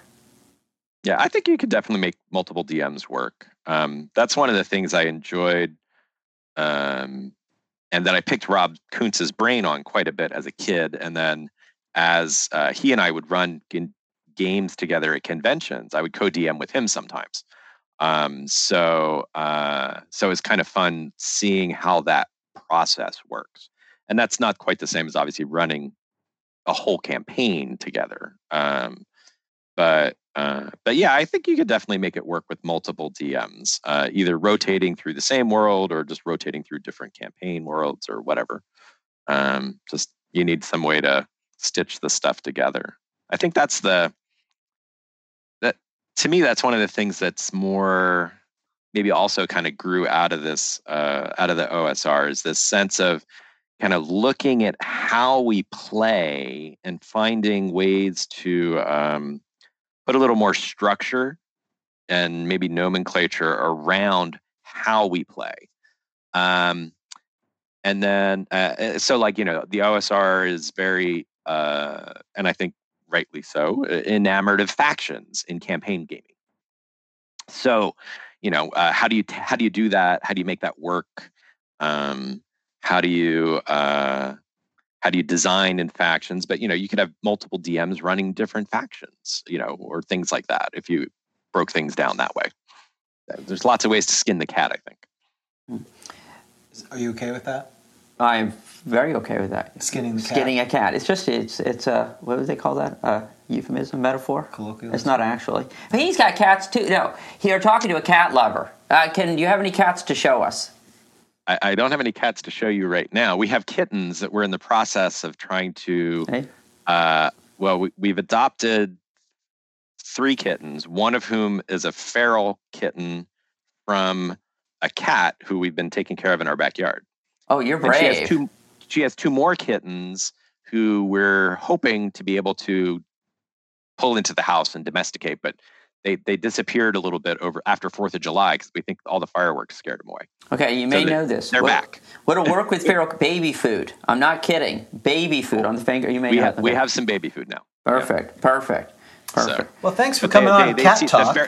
The, the cats seem to like uh, the cats seem to like uh, Frisky's meaty bits the best at the moment. So yeah, all right. Well, it sounds like you got everything well under control. Well, it sounds like yeah. you have. You know, you've been talking about. I saw you were getting messages. I thought you were reserving I, your lunch, but you were you were peddling more cat yes. trade, cat yes, slave, yes. indentured fostered. Yeah. Well, now you can work with Allan and make this across state lines. I'm sure there's other federal charges of trafficking. So, so I can go to federal prison. Right, federal That's trafficking. a little bit easier than state prison. Kittens, something yeah. like that for sure. And now I'm implicated because you've done this here in my presence. So I thank sense you. a true crime story coming Yes. out of You this s- I'm soon. trying to. It's all about. I'm willing to go to jail to get this true crime. Well, if you'd like me to go steal something from Sci-Fi City later today, I'm happy to do that. Great. I'll I'll let Troy know that you're coming by to steal stuff. So that's awesome. Favorite favorite race and class to play? Oh, um, I think it depends a little bit on uh, what what kind of options are on the table. So I've I've really enjoyed playing with uh, clerics. Yes, I um, love clerics. in in Greyhawk because you can kind of customize them to the god and get different things, uh, powers, and things like that with them. So I, I've enjoyed that quite a bit, and I've enjoyed really kind of building out some different aspects of clerical faiths or, or deital faiths uh, in Greyhawk for my campaigns. Um, I'm playing a paladin of Wee Jas right now in uh, Bill uh, Sylvie's uh, Monday night uh, AD&D games. So that's been a lot of fun. Do you, Um, do you believe a neutral cleric should be able to turn? And if so, as an evil cleric or a good cleric? I think it depends. Oh. So I let clerics, uh, depending on again what god they are worshiping and how they're set up, uh, perhaps they can do both, turn or command undead into service, or you know, um, maybe there's different sects that have different powers. Okay. So Wee Jas is a fun example for that in Greyhawk because she's a lawful deity, but she has worshippers who are lawful good, lawful neutral, and lawful evil. And being able to sort of explore the different, uh, uh, I don't know, flavors of clerics through that is a lot of fun. Oh, go ahead, James. Well, I was going to say we have so we have a question from Carlos, who I guess Not like, Carlos? not like not, not the Carlos, another Oh, Carlos, Another hi Carlos, who's not Carlos Lising. but related to Carlos, which is uh, he he. I think you sort of answered his question. You, are you running an AD&D campaign or D&D, and is it set in Greyhawk? Um, it sounds like you said yes, you were. yeah. And is it ongoing or just occasional? So I've got a I've got an ongoing game that I'm DMing that's my virtual Castle Greyhawk game. I've got a I had had an ongoing campaign that had started at the same time that's on hold. Um, and uh, my goal with that was to have two campaigns going in the same setting at the same time, which I haven't done since college. Um, so to have intermixing potentially player groups and stuff like that. But that one's on hold for the moment till we get you know fully back on board with gaming in person. And then my son Henry, who is 13, is DMing a solo campaign in Greyhawk for me uh, that he's created out of whole cloth in South Province um, of Greyhawk. Um, and then I DM an occasional game with he and his brothers still, where they're exploring Castle Greyhawk as well. Oh, very good. And so Carlos just wa- also said that he played with you at the virtual Greyhawk that was DM'd by the other Carlos, and you were Oh, the okay. you, you were the magic user who saved the party's bacon. So he wanted to thank you for that. So Ah, uh, excellent. Carlos Lising is a fabulous dungeon master. Oh, Um, and yeah. have, we've had a lot of fun uh, playing in games with him over the years. so he is and we sell his to- books at our uh, booth too, at Black Blade's booth. So he so now we can self shamelessly plug because we have a convention coming in October, GrogCon in Orlando, and Carlos is coming down. He's writing the adventure, the tournament adventure for us. Um, and he'll be running it with us. I think he's going to allow us to run it because I don't think he can do all all the people. And uh, we're, we're, you know, again, if you're available and you want to come down, give us a give us a shout. We'd love to see you if that's possible. And when again in October is that? Again? Well, October fifteenth through seventeenth. Up, there's another thing on the, The ground ground line. Up, it's in. Uh, it's in. and I'll send you the information, sir. Uh, yeah. Uh, we'd love to have you, and certainly if you wanted to run something, we, you know, we could make some arrangements too, to make it a little easier for you to come down if that's something you wanted to Is do. the is the tournament? I would I would love the opportunity to do that if it worked out. Um, is the uh, is this the tournament uh, that you guys had done the naming contest for? yes, Yes. that's correct. You are the winner. Okay. That's- Wait, no, Okay, you- that Oh, he was the winner, wasn't That's he? right. You are the Yeah. winner. Yeah. Yeah. See, I okay, I cry foul because did your did your Why is that foul? I know, I'm Okay. like attacking the guests. This is- Not good for the show. I wonder why we can't get people on sometimes. They're like, oh, we heard what you did to Allan. You attacked Allan Grohe. Calm down, Dan. Wait a second. Did your name, did your name have any sort of gray hawkiness to it?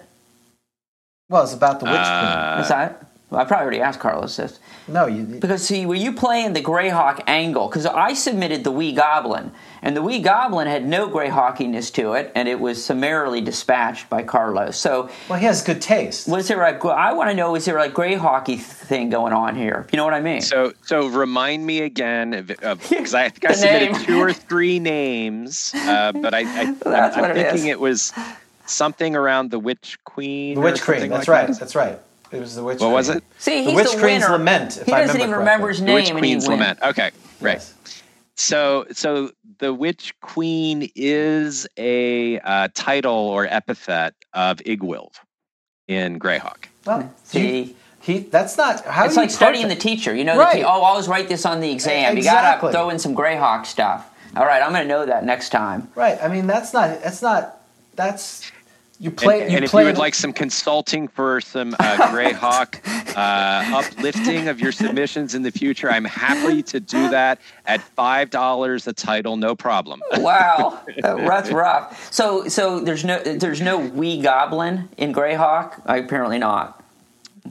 There's not, but you Well, apparently Carlos wasn't up to the challenge of that. Um, oh, I think he's going to. So we- we're, we're very fortunate. Um, you know, Carlos has come on a number of times, and he does a segment called "Indescribable, uh, Incomprehensible Death" for us. We were reading about a cursed scrolls, and that you could be killed without even able to read the scroll. If you just looked at it, the, the curse went off. Said, "Oh, that's incomprehensible." So now we have him come on every you know few months, and he writes a little adventure for us where he kills our pre-gen characters in an incomprehensible way. So we're we're very that sounds fabulous.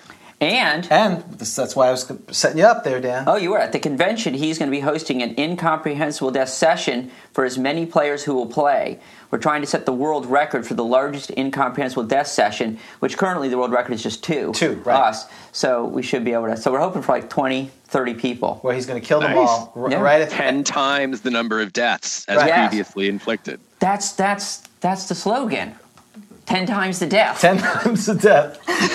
Same amount of fun, ten times Same the amount death. of fun, ten times the death. Uh, oh, Well, you what- should use your critical hits uh, tables for that, obviously, as part of it. Um, so I thought it was very interesting the timing because uh, Jon Hershberger and his crew of players use those good hits, bad misses tables in their campaign.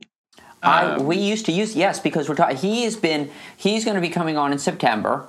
So Okay. he, he didn't come on today, but yes, we're hoping to have the author of, of Good Hits and Bad Misses from Dragon Magazine, which James is is not as in love with because he thinks it's too deadly on poor characters. Because the monsters get to use it. You know. I, I'm not I, again. I'm not a fan of criticals or uh, fumbles. A because Gary Said wasn't no. a big fan, and statistically, if, if you if your campaign has a lot more monsters, they have more chances.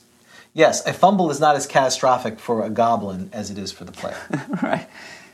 So so, but players love it. They've got they, they you see their look when they roll the twenty. They go, and you go, Oh, Yeah, and- yeah. congratulations, you hit them. Yeah, if you're not using that's true. If you're not using a critical hit thing, they they look very sad. They erupt when erupt they with the find out that a twenty means nothing more than a, a hit with a Uh, twelve. So I, Congratulations. I don't use the cr- good hits and bad misses article in when I'm DMing, but um, I have always liked the idea of a 20 sort of representing a perfect hit. So if you don't already need a, a 20 or more to hit on your roll for me, then uh, 20 will cause maximum damage. Uh, on the roll, which I think is reasonable because it, you know it, it's within the realm of normal die rolling. You could roll max damage on any roll. But this Um, is yeah. I mean, you know and now you know. So a conversation probably better for Carl's breaking out. But you know, Carl's argument, which I bought, is that the problem with that system is that if you need a twenty-two hit, then every hit. 100% of your hits are critical hits or 19 50% and so Agreed. that's right and so that he tried to solve that but sometimes Yeah. when you solve stuff uh, we have enough rolling in combat don't we I mean, is that your concern, James? Too? You Yes. felt a lot of extra rolling. Everyone, everyone started in my game. They started rolling the percentile Right. with the to hit dice, so And I they're- was they're fine that out they all would- these Some dice. people do that. You know, they'll roll their to hit roll and damage roll at the same time, so that way you don't have to roll. You know, spend extra time doing both. So this would be a, so then you'd have for those people it'd be the, the to hit, Yeah. the damage, and the percentile. percentage Yeah, it, it looked like they were doing augury, like they were trying to figure Exactly. out. and everyone's doing that. There's all these dice. Right. People are they're losing their dice. Can Flying you can you get that over here? Yeah. And, And and then your die result says unlikely. and, if, and, if, and if James for his percentile, because you use the percentile, don't you, on the good hits? and Yes. bad- If if Yeah. you're using James's now Death Star die, Yeah, the Death this Star thing die. rolls forever. It's a hundred. You know, it's a hundred sided. oh sure. So That's why rolls- Zocchi had them inside the little uh, round ball to Oh. for their hundred di- hundred sider originally. Yeah. That's that's Well, good, so- but Well, James can't buy another one because that was a gift. that so was it'd be yeah, my- rude. that was a Father's Day gift. So I, use I. I have to use this one now, which is fine. I'm I'm told, but you know, I, I think that's where. Um, and it's also the skill level of your players, or the or the experience of your players. I, we ran when we started. Dan started the game here. He basically, if you build it, they will come. He, he started a first edition meetup. People would come. It was an open table. Then I helped him DM. Wait, you get all kinds of experience levels. You don't. Oh yeah. so yeah. any more dice, any more confusion, it, it's like they'll roll. I rolled a fifteen. Did I But hit? the thing is, yeah, players like to roll more dice, they do like rolling dice. even if it slows things down a little bit. They do like rolling dice. You know, that's one of the things. So Vic Dorsa that I learned from Vic is he has players make a lot of the rolls that the DMs would make, and I think he's smart to do that. Yes. because he's- I remember uh, your son said one time he's like three hours in the game he's like I haven't rolled a die, and I learned a lesson from that. You've got to ha- you cannot go three hours into a game without your players rolling a die. Some they, they don't like that. So Yeah. that was the lesson. So when when my players are in my Castle Greyhawk game, they roll the Wandering Monster dice. Mm. So they know the consequences of spending three turns searching this room for secret doors. Do you Um, do you do that? Do you look at the time? That's very laborious. Do you figure out the amount of time it takes to search by like ten feet? Add that all up and and, and Yeah. wow, It doesn't take long. It doesn't. Uh, Uh, So Oh. then you so then you just uh, you know I have them roll and then um, I let them keep rolling. So if, if Dan you rolled the wandering monster in my in my encounter Mm-hmm. because you rolled the one on the whatever die it was that was needed, um, then I'd be like, okay, Dan. So now go ahead and roll a t- twenty sider for me, and then I'll be like, oh, 13. Okay, uh, go ahead and roll three die six and add three for me and that's how many goblins are showing up now and things like that so so you actually uh you know they they roll th- there's a little bit of a dice rolling interlude with wandering monsters Well, that's good. And then you can say, you know, it's their fault. right. Do Yeah. you, ear seekers. I'm trying to figure out what kind of DM you are. uh, Ear seekers. uh, No. not- I don't use ear seekers very much. Okay. No. Bill Bill Sylvie really hates ear seekers. He thinks they're like uh, uh, one of the worst things on the planet, um, and uh, it's probably rubbed off on me a little. Well, I think that so. Gary apparently was upset with people listening at doors too much. Right. That's the story Yeah. anyway. I think. Right. Right, right. Yeah. What What happened? There's other ways to get around that. You know, the door's a mimic now and then. You know. Yeah, I mean, that'll that'll do it. What what happens to first edition ultimately? Does so is the is OSR just because we're people like us are around? Do you see twenty years from now? Is first is first edition being played? That's kind of a depressing question, isn't Wow. it? Thanks. That's, A very a very depressing rock doc episode. Or- I, I think I think there'll probably still be an audience for first edition for a while, but I think every edition has an audience. I mean, people still play fourth edition, Mhm. um, and and there's a lot of people who still play third edition, and you know all the rest too. Um, but yeah, I mean, I think uh, so.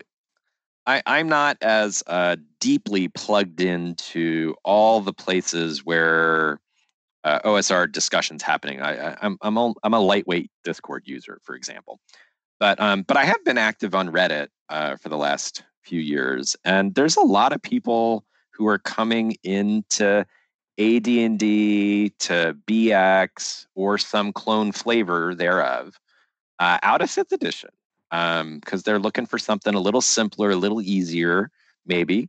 Um, or they're looking for something that just gives a little bit of a different feel. And I think that feel is the important part.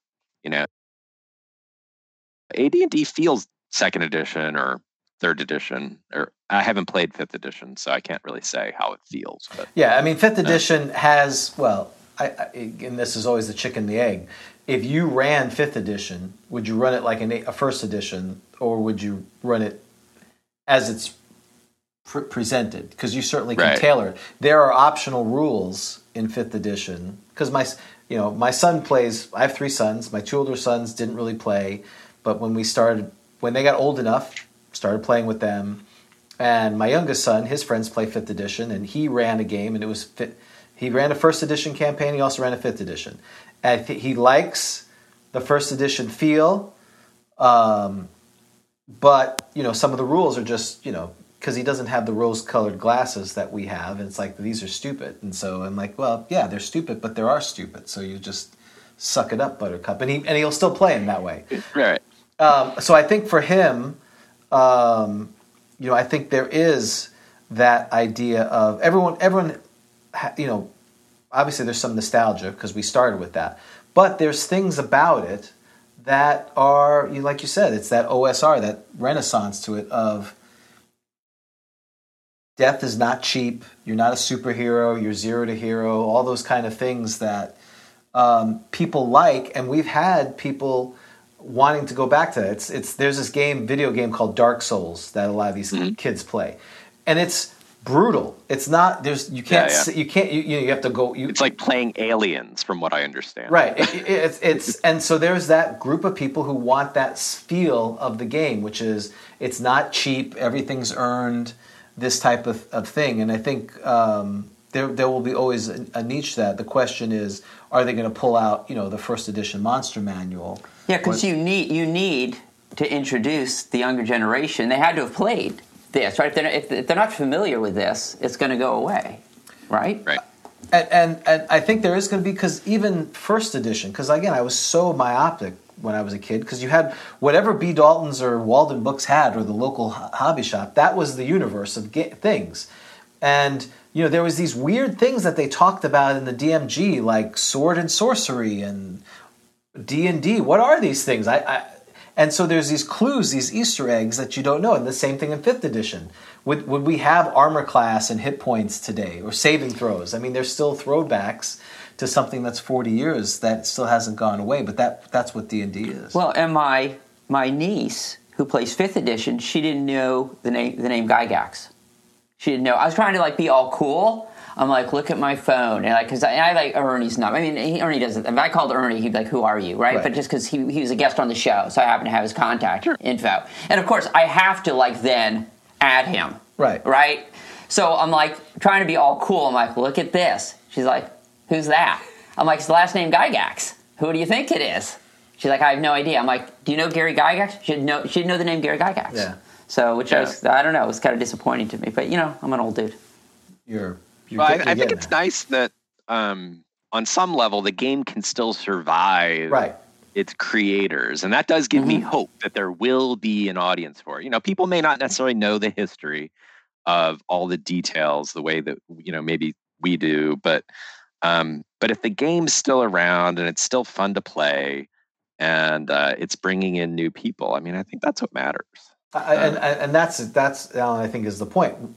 When I was growing up, I didn't know there was O- O- OD&D. I didn't know. I thought th- it said first edition. This, and I knew there was a basic, which was like the kitty one. That's the way we looked Right. at it. Why play Yeah. basic? I want to play advanced D and D. The only reason I wanted to play Basic is because Erol Otus had the uh, cover Oh, of yeah. one, not not Holmes, but right at the what at the, uh, Moldvay one. The Moldvay Yeah. one. Yeah, I'm Right. like, but that wasn't good enough. And only later did I come back and realize, oh, there's this whole, whole history that we didn't know, wargaming and all this other stuff. So I think you know, it's just like any hobby. Braunstein. Braunstein, right? Braunstein, Whatever right. play Braunstein. Right, yeah, uh, the whole you know, and and Dave Arneson's thing, and the whole Minneapolis versus the, you know, the uh, Lake Geneva, and and we learned that because we became study, you know, stu- students of the game, and I think now that there's more people playing fifth, there will be people when it becomes ninth edition, whenever that comes, forty years from now. There'll be people like, where did this all come from? So I think as long as the game is continuing, there'll be some version of it. So I agree with you 100%. Yeah, yeah, and I and I think you know somebody made a comment. I don't remember now if it was on one of the one of the forums like Dragonsfoot or Knights and Knaves, Alehouse, or if it was like up on Reddit somewhere. But somebody was saying that you know every every generation kind of has to recreate what art means to them. Yeah. You know, and and if we have a a game like this continuing multi generationally, people are going to redefine it over time, and it's going to mean something new and different to an to a, a newer, younger audience than it does to folks our age. Right. And I, I, think that's great, or else it will die, and, and or it, won't be the same. So, what's what's in store? What's what new products are you working on or designing? Or what what what things are on the horizon for the rest of, let's say, 2021? So, um, so we had published uh, Tales of Peril, um, which is uh, a collection of uh, John Eric Holmes's uh, gaming fiction. So my first issues I bought of Dragon were 58 and 63 as a kid. And um, 58 had a story of his called In the Bag in it. Um, and then I eventually kind of tracked down some of his other stories. Uh, and I corresponded with him in when we lived in California for a little while. Um, but this collects together all of his stories uh, that were published in Dragon, as well as ones published in the first 20 issues of Alarms and Excursions, because he was a contributor during that time frame. Um, and uh, so I'm in the process. So this is out of print now, basically. I found a box uh, that we took to North Texas, and we sold uh, all the rest of the the printing for it. Uh, that that box left. Um, so I'm going through and uh, correcting typos and stuff. So we're going to do a reprint of that. Um, and then Chris Holmes has been talking with us about a couple different ideas. We haven't really settled on what the next project might be for this yet, but one would be to have a collection of fan submitted stories set in Holmes's campaign universe. Uh, wow. Uh, so they could be Boinger and Zereth stories or Mary the Mage stories or, you know, unrelated, but in the same world, perhaps. Um, so that's one possibility. And then the other one is we have uh, uh, uh Chris and his brother Tristan found uh, Eric's, um, all of his manuscripts and stuff. So we've talked about maybe publishing all the manuscripts from his um, from his uh, campaign, and you can see some of the stories uh, in the manuscripts in some cases. Wow. So, so that's something we thought about doing too, and then maybe taking some of those and maybe turning them into a fully fleshed adventure or something like that too. So, but those are all kind of nebulous. Not sure what we're doing, you know, exactly next uh, projects. Um, and then OSRIC's uh, having a little bit of a renaissance of its own. So um, sales have definitely upticked over the last couple years with the pandemic. So I think that's been good for gaming in many ways and people reaching out and rediscovering, um, you know, some of the roots yeah. of the hobby. Global calamity, always good. Some of our best yeah, ratings right, during that right. era. That's right. Yeah, yeah. um, so, uh, so I think uh, there's been a lot of work that's going on uh, on the Knights and Knaves Alehouse boards about the. Uh, there's a big expansion for OSRIC that's been in the works for a number of years called Dangerous Dungeons, kind of modeled off of Harlan Ellison's old Dangerous Visions uh, books. Um, and that is uh, sort of back on the table. Um, so that would be adding in a whole bunch of new monsters, character classes. Uh, think of it as a um, uh, sort of a an unearthed arcana oh. expansion done right. Oh, okay. Um, oh, all right. Well, okay, since yeah, you brought yeah, it up, yeah. Unearthed Arcana. What's your opinion? See, I grew up uh, so with Mrs. Mager's, you know, gifted projects. One of the things I did as a kid is I learned how to do footnotes and stuff for, by uh, citing magic user spells from Dragon magazine.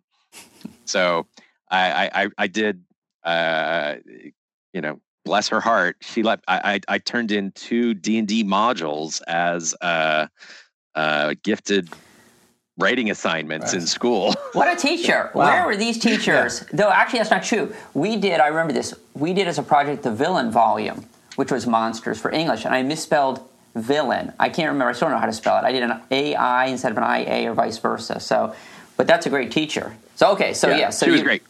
So so I grew up with his a lot of the stuff that was in Unearthed Arcana from Dragon magazine because I once I got those issues, I, I subscribed and became a dedicated reader, and then I tried to chase back issues back for where the Greyhawk lore was. Um, Well, that's that that accounts for say the spells. But Yeah. there's some other items which I know are in Dragon, which are I think everyone is kind of okay with the spells. It's some of the other things. Some of them, some of them are yeah, ridiculous. yeah. I mean, I, I like you know the the character classes were you know published in Dragon also, but I prefer and the version of the barbarian that I use is the one from Dragon, not the one in Unearthed Arcana.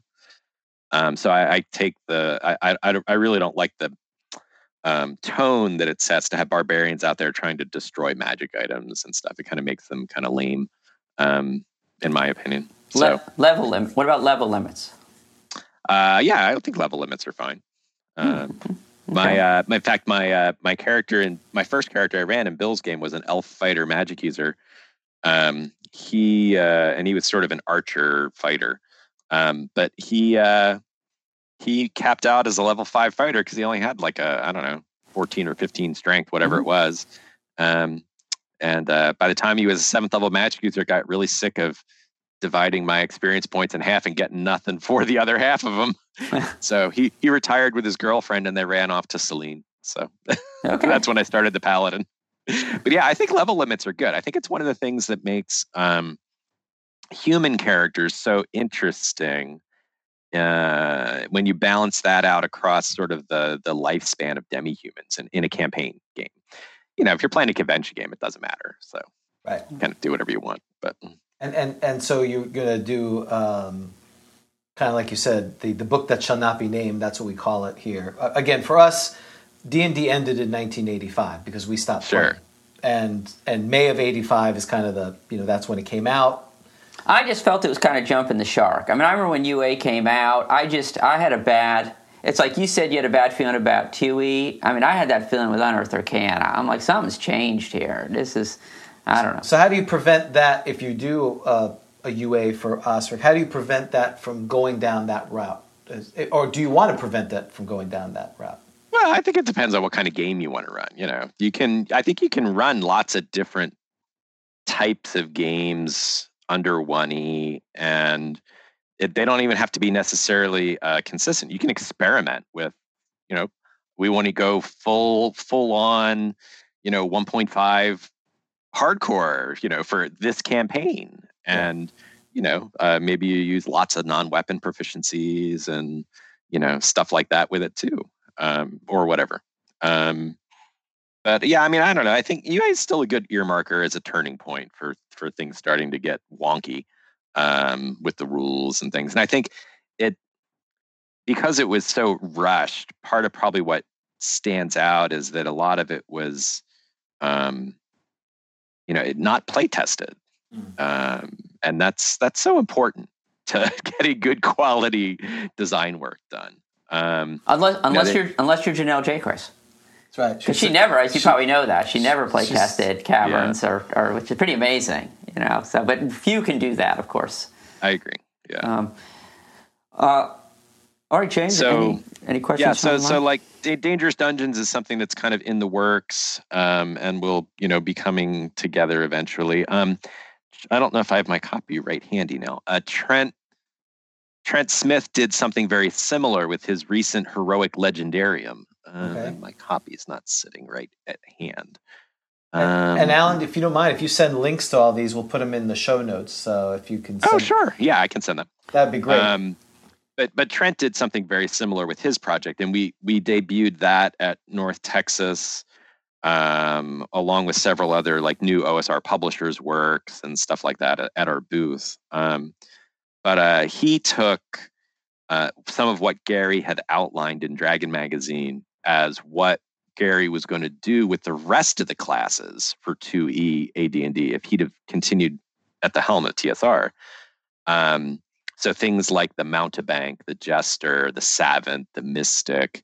Uh, Trent also took the Bard and turned them into a single single classed class. Uh, and similar to what was done in Dragon 56. Um, and uh, and then uh, he took the spells for the bard and he made them into songs. So they're all Mhm. spell songs. And he took quite a bit of uh, inspiration from some of Gary's later work in Dangerous Journeys and kind of backporting some of that back to AD&D too. Um, so, uh, so I think Dangerous uh, Dungeons would include um, some elements like that, uh, along with a lot of other stuff from the from the folks who brought Monsters of Myth together, plus the rest of the OSRIC design team.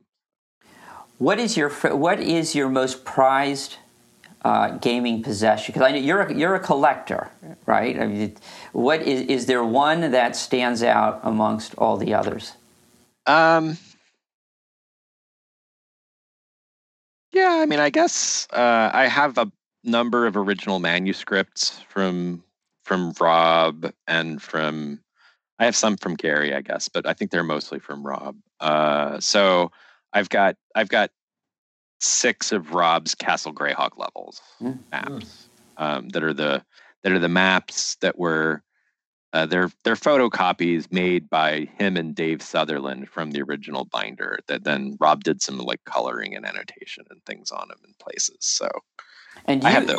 And you run So, a game, yeah. right? You've continued to, right? You've designed levels for that, right? You run a game at Oh, yeah. Counter Show. For yeah, Castle. yeah, yeah. So I've I've I've been running my version of Castle Greyhawk at GaryCon in North Texas, and you know gatherings for friends, and when I would make do business trips out to California and and back home to South Jersey and stuff over the years. So uh, yeah, I, I I've probably written uh, or well I've designed. I don't know. If they're not written, but um, I've de- uh, I don't know 50, 60 levels, something Wow. like that. I don't know.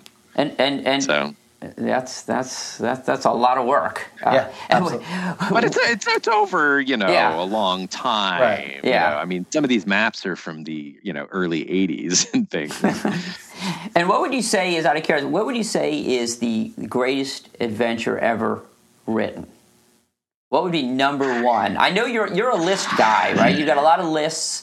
Uh, yeah um uh, yeah i think my my tastes kind of change and evolve a little bit over time but i think the the my favorite adventure for a long time has been sort of you know g3 really hall of the fire giant king. It's just such a great awesome adventure and it, you know it, it, it has a lot of those cool hallmarks that i love in gary and rob's work. You know you can uh you you can build and expand from it into more in in that site if you want to and then it hints at building out more stuff obviously that became the d series modules and stuff.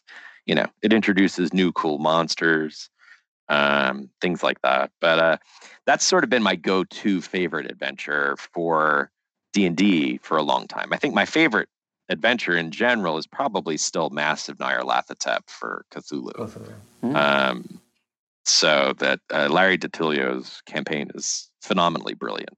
Um, so, um, but uh, but I think over time I've gone. You know, there, there's other ones that are really. I mean, the Village of Hommlet still is great. Um, Rob's WG5 Maure Castle adventure, uh, Mordenkainen's fantastic adventure that then expanded through the 3E era as Maure Castle and Dungeon.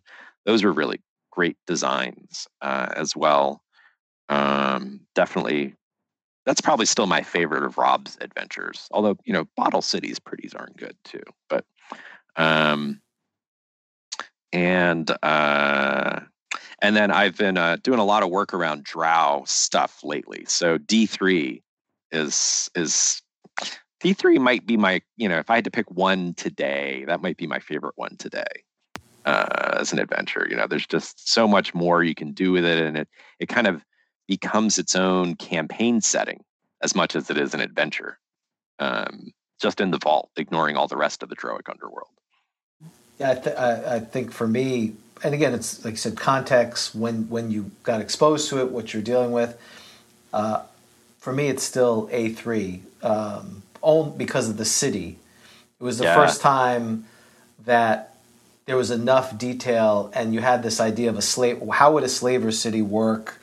And that your adventures, and, and it just was evocative. Um, that and and it seemed viable. Like it was in this mountain, you know. So he had a little James Bond kind of weird thing. Yeah, yeah. So uh, I have a lot of love for the A series. A1 was the first module I bought with my own money as a kid. So A three is the first module I didn't steal. No, I'm just kidding. that's, that's what I was thinking. I'm like, I'm not going to go there. So, so, so, Allan, we have a tradition. Thank you again for coming on. This has been a great time. Really, I know we went a little bit over. Thank you for your time. It's been awesome Oh, sure. It's been fun. conversation. Um, so we have a tradition. The guest uh, rolls a d10. One being we wasted their time. Um, the they'll uh, or ten is awesome, best interview ever. So if you have a d10, if you want to roll it for us, we, we would uh, we'll rate the show. You, And- just right. like in his spirit, like he does with his players. The fate is in We're his at hands. his page here. And what I also love about our viewers is they almost always have a die nearby. Right. It's never like, where's that die? They just turn around. Boom. They It's got they it. just are like traveling with dice. Yes. all right. Yeah. So with with the pandemic, I uh, I had to because I I don't have a lot of room on my desk with the phone and the computer and all the scanner and stuff on there. But I so I ended up getting a dice tray, Oh, and I had somebody build a dice tray for me. A, a friend of one of my cousin-in-laws. Uh, so this is the top side of it, and this is Greyhawk. And Um, is it so- how was the location selected? Did you select the location? Oh, I you- selected the location and gave her guidance on how to, you know, kind of draw it. So I, I sent her pictures of the Darlene map and stuff. So this is the uh, mid bay of Nyr Dyv. Here's Yep. Greyhawk.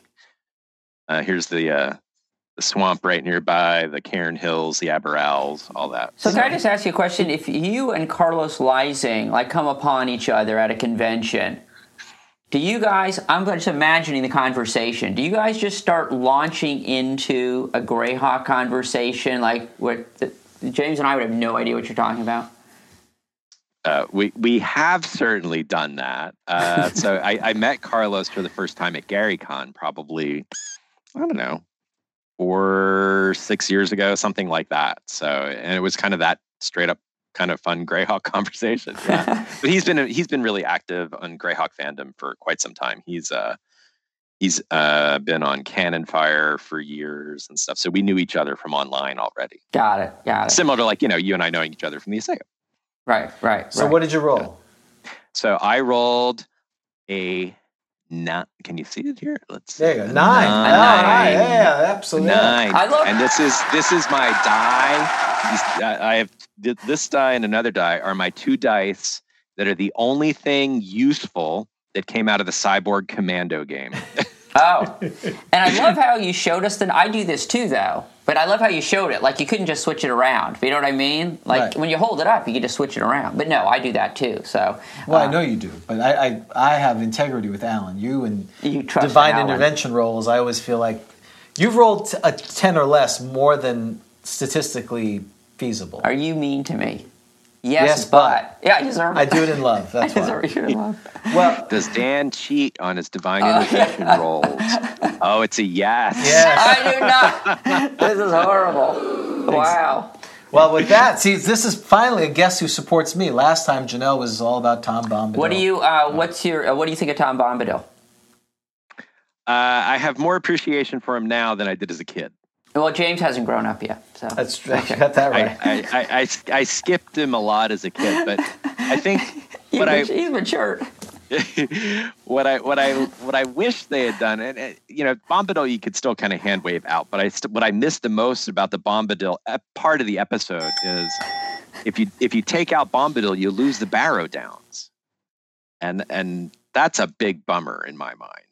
Yes, you you absolutely lose the barrel and you lose the Old Forest, and you lose Crickhollow, and all the rest. So Yes. Yes. Yeah. And they didn't, and the whole race across the ford and all that too. Right before that, that was out of the movie. That's all that area. Gandalf goes, gets Frodo gets the ring.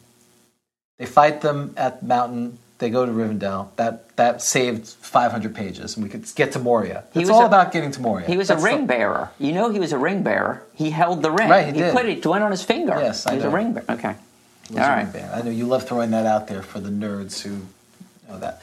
Well, Allan, uh, thank you again for your time today. Um, oh yeah, this is fun. You on uh, social media that people can find you up that uh, you can if they have questions or want to commiserate with you.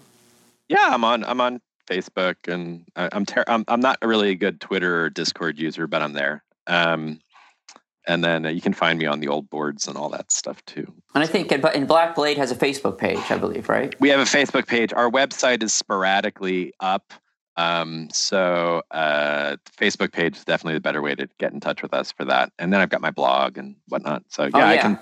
I can. se- I was going to send you guys some links. I don't remember what the links. Yeah. are So just for people who are Uh, listening, for Trent and things. Yeah. Yeah, just yeah. So so you know, we always people listen to these shows way out later. We get comments a year after, and they're like, "Where do we? Where can we find this?" And it's always we always like putting in the show notes so people can get access to that. So we really appreciate that.